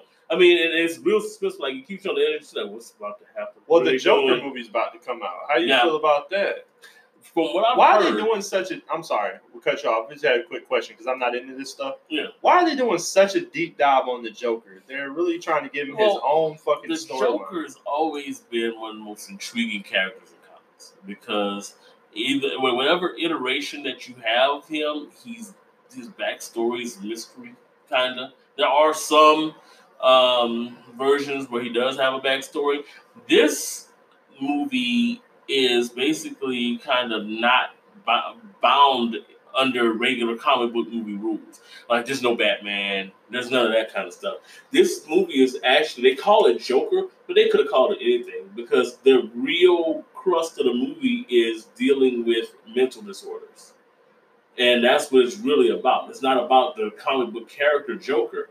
He just kind of calls himself that, and they, they say, oh, this is a comic book movie. But in actuality, it has nothing to do with the comic book Joker. It's, you know, a whole new character who takes on the mantle of what they call Joker. You know? I would. That sounds. I'm hearing I'm it's not gonna lie. really like I'm hearing it's very good. I may I may want to see that. I'm not gonna lie. That's intriguing. Anything about mental health and psychology, I'm in it. Yeah. I'm, I'm, I'm in. That's why. That's why I said the Butterfly Effect is one of my favorite Yeah. movies. Man, it's a mind fuck. It, it's basically what everyone all everyone can say. If I could go back, I wouldn't change a thing. I Mhm. think you're lying. And that movie is the premise Right. of he's going. He can literally read his diaries, go back in time, and change certain things. but that's Don't tell me you wouldn't go back and punch that bully in the fucking Right. face. But see, and, and that's and that's the whole thing. We were talking about that before, it's the opposite scenario in Eternal Sunshine of the Spotless Mind, where you literally can erase people from your life that you've had interactions with, that you Right. fell in love with, or whatever, and you can erase that person from your your your your memory. And what does that actually do to you as far as like when you're pursuing other relationships? Do you really, you know, uh, did that relationship actually build upon who you are as a person? You know, and do you really want to give up memories of other people that you, you know, I'm saying it's, it's real deep because it makes you ask like, what is love at the at the end of the day? One of my favorite suspense movies is um Gone Girl. Oh yeah, I Gone Girl movie. is. Y'all That's one of my favorite. It, it was just so messed up at the end, but Yeah, it was a good movie. Gone Girl was really good. Um, and in the same vein of that, I don't know if y'all have ever seen that movie. I think it's called Passengers. no, uh, with um, um, uh, what's his name? Um, Hugh Jackman, uh, a couple of other people in there. Mm. It's actually like really good. Oh no, not passengers, prisoners. It's called Prisoners, okay. and it's it's really good. It's about these kids that get kidnapped, and you know they're they're you know. They're, they're, they're having like a family get together, and it's a bunch of friends, and they're all sitting there chilling, and their kids go out to play, but then he go they come up missing. And the parents are trying to figure out what is happening, and this is this whole suspenseful thing trying to find the kid. I love suspense yeah, it's it's look up prisoners. It's really good. I'm gonna check It it. is Have really you seen good. Gone Girl? I have. Oh yeah, you gotta see It's Gone. Girl. It's like basically this lady, basically this lady comes up missing. Is this movie you were talking about? You're trying to figure No. out? Oh, Mm-mm. I didn't figure it out basically, but basically this um the- this the wife so wife husband wife Ben Affleck plays the husband.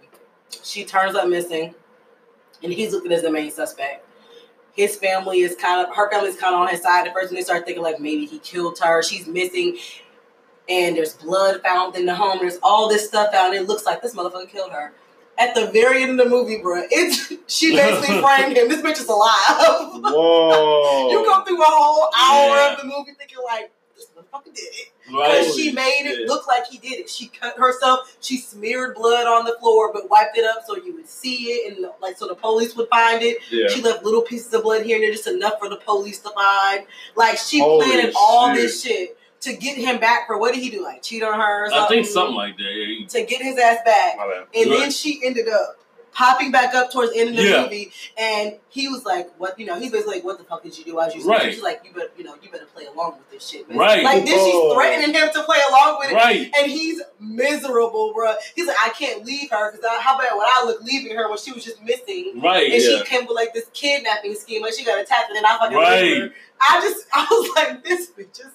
That's It's wild. crazy. It Yeah. kind of I don't know why it makes me think of this movie because that this was a this is also a movie that kind of I was like really into like that was like law abiding abiding citizen Law Abiding with Citizen, Jamie Foxx. Yeah. That movie is fire. I was re- and that was kind of like suspense.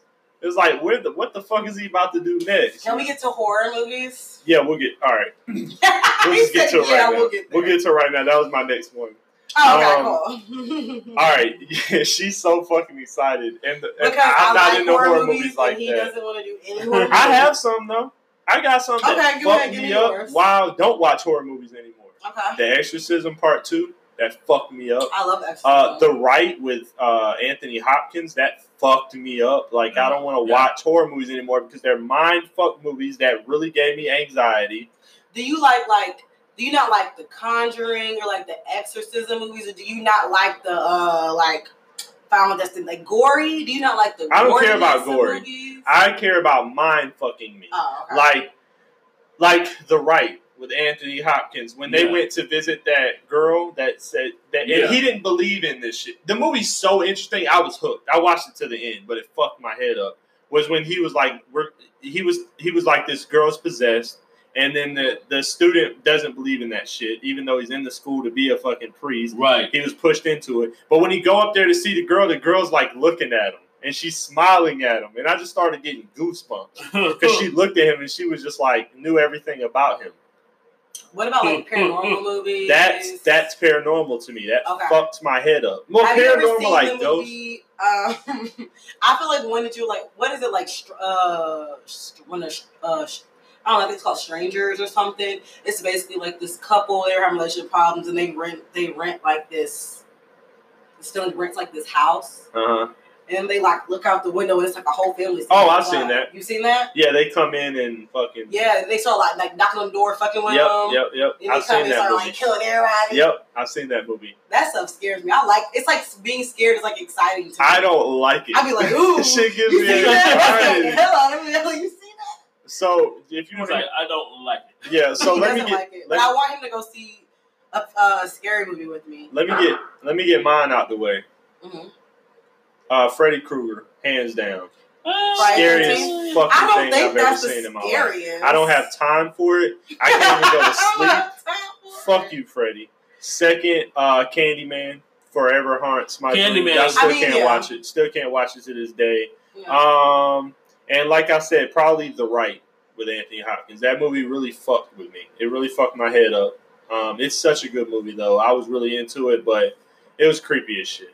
For her to look at him and then like know about him, uh, shit like that, man. Um, so what do you got, babe? What are your top horror? You excited for this? know. I just like all horror movies. There's not. one- I don't know.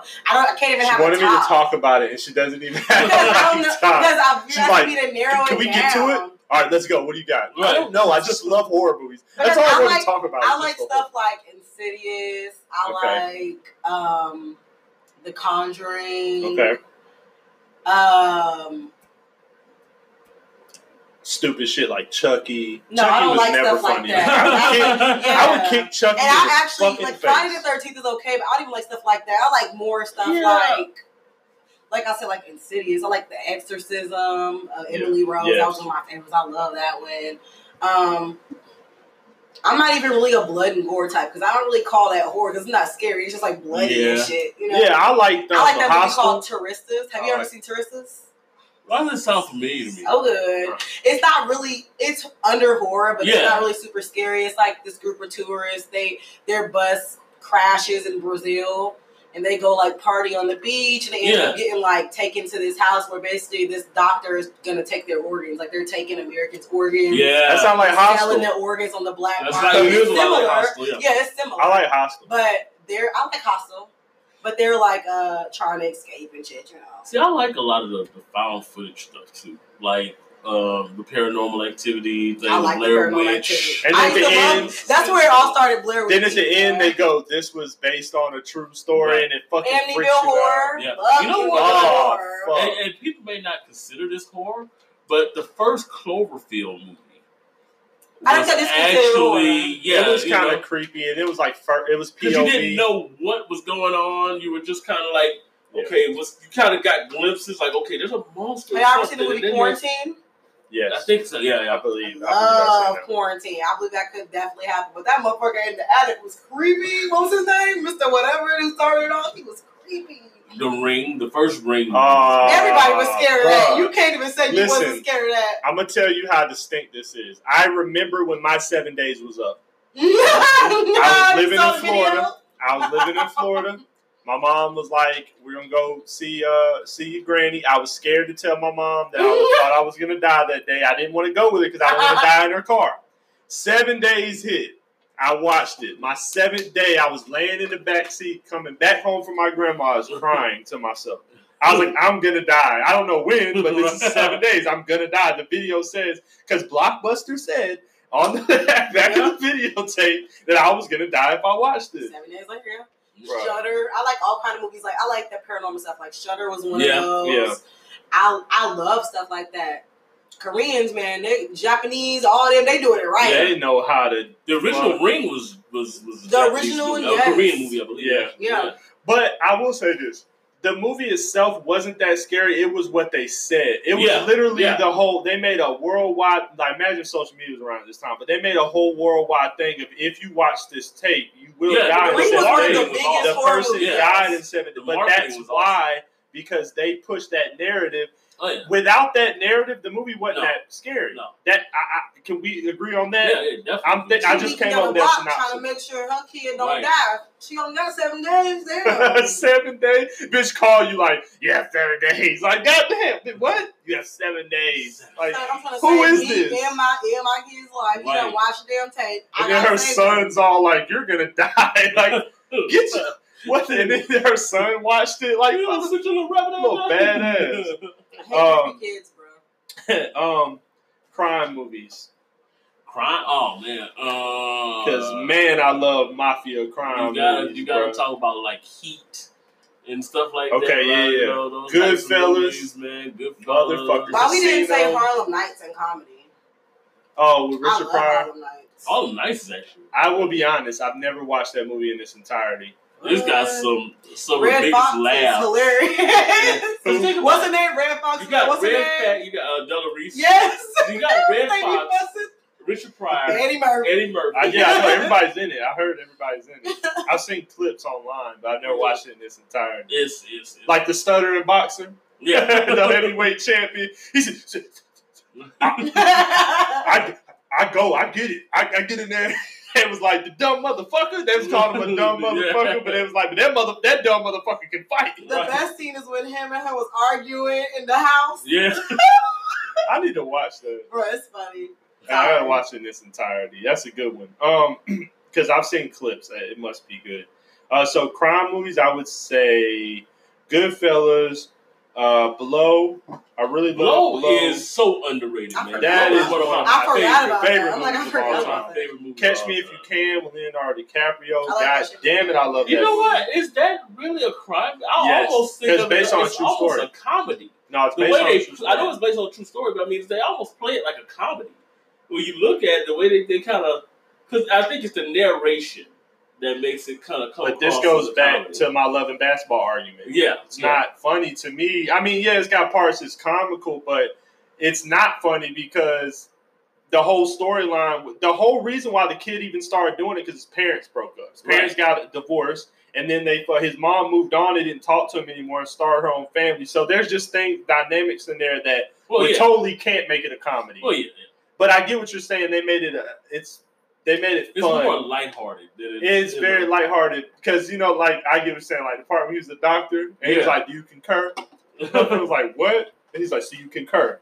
Because he was just watching shows on TV, right. trying to learn how to be a doctor. Is John Wick a crime movie? Uh, I've never know. seen it. I think the basis of it is more, you know, Action. like action more than, than more. of Yeah. John Wick. That would be like rolling to the like Mission Impossible, Terminator type fucking category. Mm-hmm. Motherfuckers law. come in there like like Denzel and uh Oh my god, that's my movie. I already know what you're talking about. I Uh, can't think of the name of fuck, it. what's the movie Denzel? He's um Um, he come in the bar and um, murk all the motherfuckers. Um, Equalizer. Equalizer. Equalizer. Came Ooh, to you know what? Kingsman. Kingsman is action. Kingsman is the one of the best action movies, bro. Yeah. I like the equal. You know what's weird about Equalizer? I remember watching that show when I was little. Like my that was my grandmother's favorite show. Yeah. Like she would sit there and watch the Equalizer all the time. Like on Tuesday, I think it was Tuesday nights when that show would come on TV. And when they were talking about making it into a movie, I was like, okay, who are they gonna get for that? Uh, they're gonna get Bruce Willis, and they were like Denzel. I was like, ah, I Can't go wrong see with that. Denzel. I can see that. It's Can't a go wrong with change Denzel. You want me to in blow y'all mind though? Guess who was originally supposed to be in Training Day? That played Denzel's role. Bruce Willis. They were that. actually gonna have Bruce Willis play Denzel's role, but Denzel got it. I But nobody could have did we're Nobody it. talking about could- crime movies. Training Day. Yeah, I know. I'm, I, I get that. I but could actually use. I could actually think Yeah, that yeah. Training Day is a crime movie, actually, because Yeah, the whole basis I of think the so, movie is. Yeah, if we're still yeah, we're still on the topic. About but Set I It was saying it maybe oh fuck that's a classic. God Set It damn it, man. That's a Uh. classic. I love that movie. Yo, Set It when Off. Cleo came out that car, It was lit- so she lit up that cigarette. Oh, that shit's so sad, man. And you know what else is sad? You know what else is not sad? This next ad. Look, I want to give a shout out to the Anchor app, which is the home to my podcast. And listen, it's the easiest way to make a podcast. Anchor gives you everything you need in one place for free, which you can use right from your phone or computer. Creation tools allow you to record and edit your podcast so it sounds great. I mean, you guys hear how crisp my podcast sounds. That's thanks to Anchor. Listen, they'll distribute your podcast for you so it can be heard everywhere Spotify, Apple, Google Podcasts, and many more. My podcast is on all platforms. Look, you can easily make money from your podcast with minimum listenership. I know how hard it is to get a podcast off the ground, and you don't have a million listeners out the gate, but that's cool. Anchor's got you. Also, listen, download the Anchor app or go to anchor.fm to get started. And we're back. And yeah. we're back. Back on the WJ5 with Sorry Not Sorry podcast. Everybody heard of Yeah, set it off was um it's just so sad because they still make memes about Jada Pinkett sleeping with that man for money. But when I saw that as a kid, I cried. I did cry. And That's I don't what cry the much. intention. That's, Yeah. what the, It was- that's what the intention was. I just, But you know what? Our generation makes a joke out of They every fucking do. So But now it's like, what you gonna do for this 40 bowl? You No, feel me? That's what she was gonna do for that 40 bowl. Right. that shit is crazy. hence, when I- hence when I say our generation makes a joke about everything. when I watched it as a kid, and that's how I know that we've been desensitized. I'm not We saying have right. We have been desensitized. But when I was a kid, yeah, definitely. when I was a kid and I watched that scene, I felt so bad for her because I was like, this nasty man is instead he could have just helped her. What? But you're really just gonna take advantage. But guess what, man? This happens every day, man. I'm Old say, dudes I out here still feel bad tricking when I every see day. this. As a woman, I feel bad. I'm And then you know what's damn. fucked up? When her brother said, I'm not going to college. Mhm. She went ham on him. said, "Do you know what I have to do for that money?" And then his piece of shit homeboy set him up, gave him that haircut, Yeah. and he got shot. Yeah.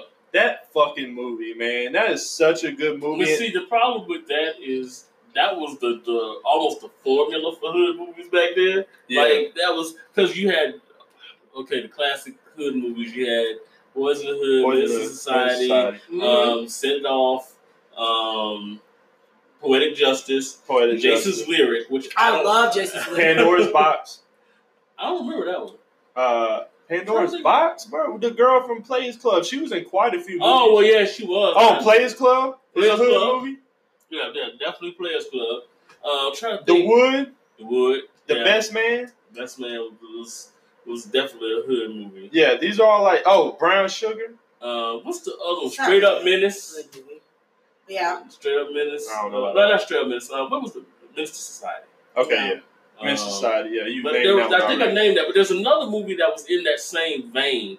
They had a bunch of movies that were just like replica boys in the hood. yeah. Yeah. a lot of hood shit going on.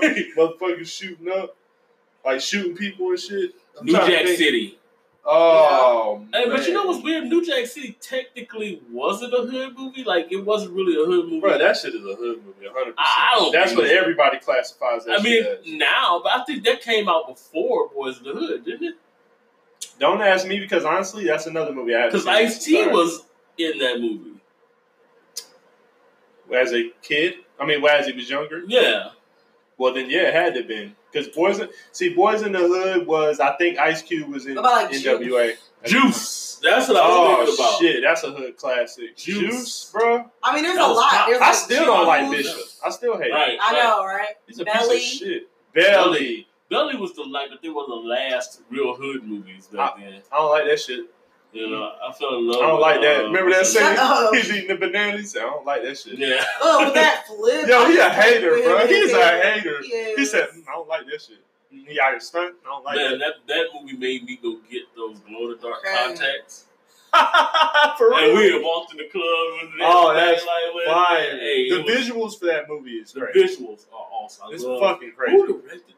I don't I even know, but the way up. they did, they made um, they accentuated the brown skin. Man, Yeah. it's so 'Cause fucking what's her name? I, I love Uh, it. DMX's and I always love girlfriend. chocolate.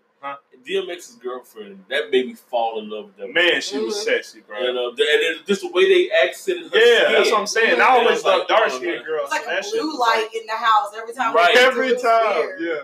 Hype Williams directed Belly. Oh yeah, man. Kudos to that motherfucker, man. That's a good. That's that he really put on. Taral Hicks, that's her name. Yeah. Yeah. Like, man. So I want to ask y'all how y'all felt about this, right? Um. So there was a there was a meme I saw, right? And there's two parents sitting on a couch, right? And they have the kid sitting in the middle, and it says, the mom says, "I'm not gonna fuck you up the way I was fucked up as a kid," and the dad is essentially saying the same thing. I will also not fuck your head up the way my head was fucked up as a kid. And then the child has a sign, like it says it on the kid. There's like some wording that says on the kid, a whole new kind of fucked up, What? right? So yeah. yeah, it got me thinking. Like, well, here's how I interpret it: is like, as parents, we do pride ourselves on that. Like, I ain't gonna do to you what you know what my mom or what my dad did to me that traumatized me or it made me feel like I wasn't loved or whatever. You know what I mean? right, right. and it's and it's also like parent the parents are equally basically reflecting onto this kid everything that they don't want that they didn't want done to them they won't do to them but then they're just introducing a whole new kind of uh trauma traumatize them in different ways and fucking them up in different man. ways that shit hit me hard like that was really deep because i do i did i be, prior to honestly prior to seeing that meme I felt the same way. But I always had in the back of my mind, you can never raise a kid perfect. Like you're never Yeah. gonna raise them where they grow up and be like, you didn't do anything that fucked my head up a little Right. bit.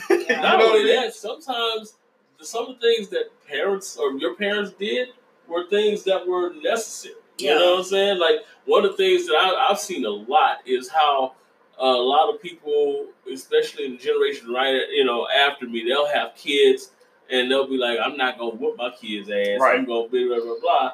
You know what I'm saying? Or they coddle their kids to a point where their kids tend to be like, "Oh, I'm gonna get whatever I want because my mama gonna jump in, or my daddy gonna jump in and do what blah blah." And it's like that's not how I was raised. You know, I had to work to get my first car. I had to go do it, and I appreciated it because I worked and got Yeah. my first car. You give this person a car, and they just wreck it, and they're like, "Oh well, whatever." I'm just gonna, you know, get mom to give me another one. Yeah, that's You the whole I'm saying? new kind of fucked up. Right, you're talking exactly. It's a new fucked up mentality. So even though I had it hard when I was coming up, I'm not necessarily gonna make it too easy for you to where you lose sight of, you know, the growth that I went through. You know what I'm saying? Because some of the things I went through actually helped me to grow. Yeah, I think what scares me though is that I don't know what's gonna what is gonna trigger her. I don't know yeah, what yeah, she's I gonna grow up and tell me that fuck I don't know what's gonna fuck her up. I don't Right. know. I just try my best not to fuck her up. And of course I try not to do certain things that my parents might have did that fucked me up. Right, right. You know what I mean? So I want to answer that question. I want to be able to be like, what do I think I'm doing right now that might be fucking her up? I don't know. I mean, social media is pretty prevalent. I'm on my I think- phone a lot. My mom Yeah. wasn't on no fucking phone. She had a beeper. She wasn't on no phone, not paying attention to me. But I'm on the phone a lot, not paying attention to her. So that might fuck her up. I think that's the only thing I can think of. I think a part of it, honestly, is not even. A lot of it probably is not even going to be things that we do in this generation that put our kids up. It's a lot of things they see on TV, a lot of things Yeah. they see on the internet, a lot of things they see with all this technology, and a lot of shit they hear at school. Because even if you keep your kid from it, other parents not keeping their kid from it, and they keep sharing it with your kid at school. So honestly, I think if you're doing the best you can and you're raising them the best you can, and you're trying to keep them from shit that you know is not good for them, Right. then that's really all you can do because your kid is not with you 24 7. And if you don't say some fucked up shit, nine times out of ten, somebody else will say some Mhm. fucked up shit to your kid, or your kid's gonna see some fucked up shit or Right. shit they should not be exposed to yet. Right. That's just like point blank, period. Mhm. Because look at this shit. Sid had this app playing on her phone the other day, and she was like, it looked like a kid friendly app. It was like some emoji shit. She was like, yeah, this is the one I created for me. But what she did not say, and what she showed me later, is that there's a whole part of that app where you can message the people, message people near you on the app. Mm. Who knows who the hell you talking to on the app? Right. Yeah. You could Right. be talking to a 60 year old man that lives two miles from you, and Yeah. you could be saying who Hey. knows what So, on the app, talking to, you know, whatever. Right. So the thing is, technology is gonna fuck your kids up, probably, because that's You the day and age that we're topic, in. Um, it's just technology. You're not the, you're not responsible. A lot back in the day, I believe most of the responsibility for raising your kid fell on the parents, it's like but nowadays it doesn't. what what's a what's a few things that you won't do that your parents did? Like when you think back, you know, when I mentioned like I'm not gonna fuck you up, like I'm not gonna do these things that such and such did to me that fucked me up. So like, what are a few things that come to mind you won't do that your parents maybe did, or maybe your grandparents or something? Um, I won't just whoop their ass if I don't see it's just not effective.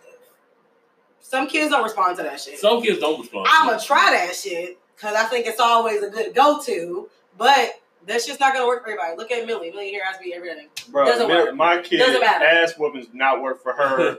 And I, I will say that, like, I don't whoop as much as I got whooped, but I gotta tell y'all something, man. This shit's crazy. My mom said this shit today, and I know you heard it, but What? she tried to keep the peace of my mom. You know, her and my mom get along actually, but we were riding. We, were, we had to we had to drive like a, like an hour away to a restaurant today, and we were in the back seat, and I was talking. Me and Amber were talking about because Millie, our daughter, asked us. She's she'll be eight this year. She asked, "What are y'all? Where are you gonna get married at? Or when are you gonna get married?" Like she always asks us that because we've been planning it, and we were like, "We're gonna plan it. We'll probably do it at the beach and." We'll probably do this, that, and the third. We started talking to her about it. And my mom from the back seat goes, I'm so glad I don't have to do that. And that I don't think she realized how fucked up that is. Right, to right, say right, to your son who is gonna get she got married at 16 years old. My mom was married at 16, had her first kid at 19, did it for 13 years, and it didn't work out in her favor, right? So I feel like now she's a little, may- maybe a little bitter about it. Could be. And that made me think today, I will not do that to my daughter. Like, I want to be so supportive to my daughter in whatever, like, literally, my daughter could say, I want to strip. Honestly, I would say, it does that make you happy? Does, honestly, does it make you happy? Yes. Then fucking do it. No matter what it is, I'm never going to make you feel like shit. I would rather you go and do it and learn from that shit.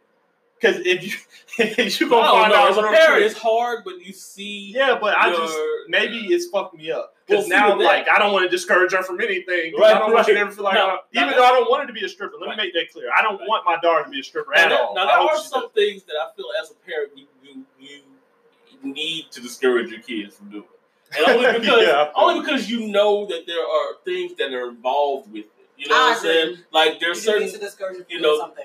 you know like with stripping, that there's there's a lifestyle involved Now, in that. I don't think me, that- let me make this clear. I pray to I'd God say- she never say that. Right. Educate. I don't say Educate, yeah. discourage. Right, But right. I don't want to discourage Okay, you from doing something, but I'm I'm gonna tell you what's probably gonna happen or what the Yeah. outcome But there's some rich, happy strippers things. in the world. I- I know some. There are some. But that's the thing. That's not going to be one of the things I tell when I'm educating you. I'm not about to tell you the the pros. I'm just going to tell you, you know, right. just be aware of what you're going to get. A lot of people are going to say a lot of stuff. I'm Right. going to I'm going to educate you and tell you what you're getting yourself into. You're going to make your own decision. I mean, for every when you diamond that's get out grown, there, you make there's your own some decision. sapphire that's out there in somebody's club that's 40 Yeah. years old. That club Sugar Bush. Right.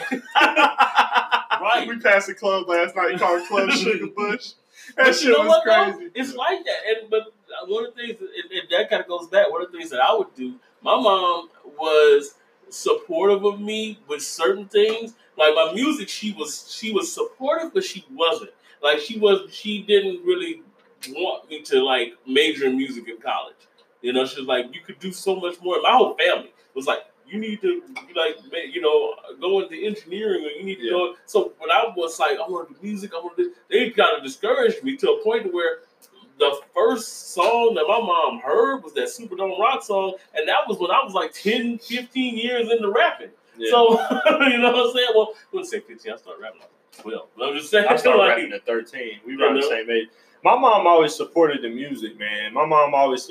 That's one thing. Like, I couldn't do because I was cursing in front. of My mom Yeah. wouldn't do it. No, yeah, I was scared to. I would just let her hear the clean stuff. But my mom supported me. It's just like now that as she gets older and as I grow older, she shows a lot more disdain for the choices that I make, and Uh-huh. I, I don't like it. I think it's it's it's fucked up sometimes. Right, so right, right. I, it made it just made me think today. It made me think back to that meme. Like, fuck, I am trying. I'm doing everything I can to not fuck Millie up or, or Harper up. And I'm like, but see, Harper's a baby, so I, I actually I have the advantage of learning from Millie. So then when my baby gets older, Right. then all I can do things different. But I'm trying so hard not to fuck her up. I mean, Just be careful with the second child. But it's, a, it's, a, it's an advantage, but don't Yeah. take it as too much of an advantage. 'cause Each child is different. yeah, That is true. So yeah, it's an advantage, and you do have a you do have an advantage, but don't take your advantage too far. You know what I'm saying? You Yeah. have an advantage, but don't think just because I already did this a few times, I got this because. She's completely different from yeah, the last the child, second child, or from any child you've dealt with. This is a Yeah. whole Yeah. different child with different personality, and she is different. So you can't just do what you did to her to out from you know what you learned from these kids and uh, apply it to her yeah. Yeah, because we it might not work with her. we bumped heads in the beginning because I had our, I raised two kids prior to meeting, you know, prior to me and Amber um, getting together. You know, my ex had two kids, and I was there for her baby since she was three months old, and then for her other daughter since she was three. And then I, we were together five years, so I raised them. So I was eh, came into the mindset of like, and there were some advantages to that because when she first had Harper, Harper would when Harper was screaming and we didn't know what the fuck, I would have had that patience that she didn't Right. possess quite yet. So there were some advantages, there were disadvantages. I was like, oh, you should do this for her, and she's like, hold up, my baby don't we did get into like, like we that. knocked heads a little bit because he was like, I've done this before. I know. Yeah. Like, no, I Oh, don't. she used to hate I this. don't I would care. go, this ain't my first rodeo. Yeah, he used to say, and I used to try shit. to get him to understand, like, hey, I've been very closely involved with all my nieces Mhm. growing up, but that don't mean I'm gonna take it. Like, Yeah. let me tell you what to do with Millie. Let me tell you what to do because I got nieces her age, Yeah. and I know because I don't because Millie's a whole other ball game from Allie, and Mhm. Allie's different from Aubrey, and Aubrey's different from Aspen, and everybody's different from everybody. Yep. So it did used to irk me because he'd be like, I, I already done this before. I already done this. It was my, it's my first word. I done raised three kids. Like, okay, stop throwing that at me because this is a different kid. Did you Yeah. raise three identical kids with the same Yeah, personality? With the same, kids this is, are every kid is different. kids are, So, are, are crazy like It that. is an advantage, like you said, with like patience and stuff like that. It is yeah, there's things you learn areas, from doing it. but yeah, it's not an advantage to like when she goes, "Oh, I got a problem with this," you're gonna know how to handle it because this is a different kid. right. You're gonna have to handle it differently. Like if Harper grows up, God forbid, because we can't deal with both of them. But if Harper grow up and she got a little behavior issue, it might not be whippers might work for her ass. They don't work for Millie, but they might work for her. It might be enough to discourage her. You know, she might be like, you know what? I learned my lesson. She might just be like, you know what? I learned. I don't want to do mm-hmm. this every day. I'm not trying to get my ass beat every day, and that works for her. But it, that shit don't work for Millie. Nah, you know? Millie got you gotta take shit away. That's what I'm saying. You Our have to try daughter, shit and try shit and try you shit. gotta take And just shit because away. we tried a billion things with Millie doesn't mean if the same issue comes up with Harper, we're gonna have to try a billion different other things with her. Right. yeah, that's You know. So Yeah. Well, shit. I y'all- think society is gonna have a bigger impact than us, and that's the scary thing about it. I yeah, social this media age, too. Yeah, this age and time, and Technology. as how social media and technology is just growing Yeah. and advancing, I think we're probably at our parents probably had an 80% in, you know, 80, 70, 80% Yeah, basically in what we did probably came Right. from 78% of them, and then from school and our peers, the rest of it. yeah. But with our kids Now now, it's probably completely 50 50. Bro, I'm, I, It might be it might be 60 to the rest of the world and 40 honest. to us because they not they don't have time. Yeah. They in their phone, not listening to what we're Right. saying, not giving a shit what we're saying. So honestly, we're gonna be like the the less the the less determining factor of how they're raised anyway. But ain't nothing changed because I was heavily influenced by my friends. I But was heavily. thing. I don't think that was the norm back then. I think there was a lot of kids that were, but I don't think that was the norm. The norm now is you are influenced by social media and everything else. Yeah. I think the We norm back last. then was really you had a fear of your parent. Like you were, Yeah, you your fear. parent was like, Yeah. P- kids don't have that nowadays. No. They just don't. Like I They was my don't. mom, I was like, okay, my mom might actually shoot me. And you know what? It is, yeah. my grandmother actually did shoot at me. Because how many Oh, times are we sitting and we're like, man, Millie, if I did that, we tell Millie, if I did that. The thing is, you know what? Millie does a lot that I I would just like. It makes me. It makes gives me shivers. So I just think about if I was a kid, how I would have got popped in my mouth by now. Yeah. When we were talking, she jumps in our conversation. Oh, that was yeah. the main thing of my parents. Get out of grown right, folks' mouth. exactly. Get out of grown folks' mouth. Mm. We are we talking to you? Yeah. Popped in the I was mouth. grown. I was I was raised like that too. Like I would get sent to my room when adults were over. But it's when- when crazy. you're Like talking- all my friends, their kids will hang out with us while we're drinking. I'm like, what the Right, fuck? yeah. My mom would be like, right. go in your room. If you need anything, you can call me from the door. I'll come back there and bring you something. But we got company. But Things this are gonna society your is soul, different. though. This society is now like, well, you know, don't send them to the room. They have something to say. What do you? No, have to but that's the say? What do you have to That's one of say? the things with my parents And that then they I go, agree with. I can hula hoop. yeah, Get the fuck out I of my agree face. with that. That's one of the things my parents raised me that I agree Yeah. with. I. Because I that irks my soul. Right. And I be trying to be patient with her, but I be telling her, Millie, we talking. This is not about you. Yeah. Like we'll be talking about something. She'll be like, I think I think we weren't talking to you. Right, right. This is a grown folks. I said this is a Right. grown folks conversation. We're not talking to you. And she'll literally like, boy, y'all talking in front of me. Ain't I don't want to. You don't want to talk to you. I don't matter. Shit, you right here. We in the car. What we gonna do? Put you on the roof real quick while we talk? Hey, you want to just choke slam Put, get on, put, get on the roof real quick while we All talk. right. You know, Kamehameha, Kamehameha. Hey, Yeah, that's probably the one thing, and that rubbed off on me from my parents, definitely, because they used to tell see. me, "Grown folks is talking. This ain't got nothing to do with you." And even if I could hear, I act like I couldn't. I ain't say I act like I just can't even hear them yeah. because I'd be damned if I say something and they get on me. Well, um, man, good stuff. Hey, so we'll wrap this up because um, we're gonna we want to watch George feed these snakes before we go. Actually, Oh, yeah. so we I want to see this, and we you know. But hey, I just want to thank everybody for listening. Um, want to plug a few things. Um, not really plug anything, but make sure you go follow the Instagram page. Sorry, not sorry podcast with two e's. And on the Instagram page, we've updated. Like we got, you know, we got pictures and stuff, so you can you can meet the the host and meet the hostesses, guests and co-hostesses, and just kind of see us all interact and see what the fuck we look like and see if we truly have faces for radio. You know what I mean? Right, right. You can you be the judge. I think I'm cute. I, personally, me, I know I'm cute. I don't know about anybody else, but I'm. No, I'm saying. no, I'm just kidding. No. Anyways, yeah, check us out, man. Um, I want to thank you guys for listening. Y'all have a wonderful week. We'll get back to y'all next week. Audi.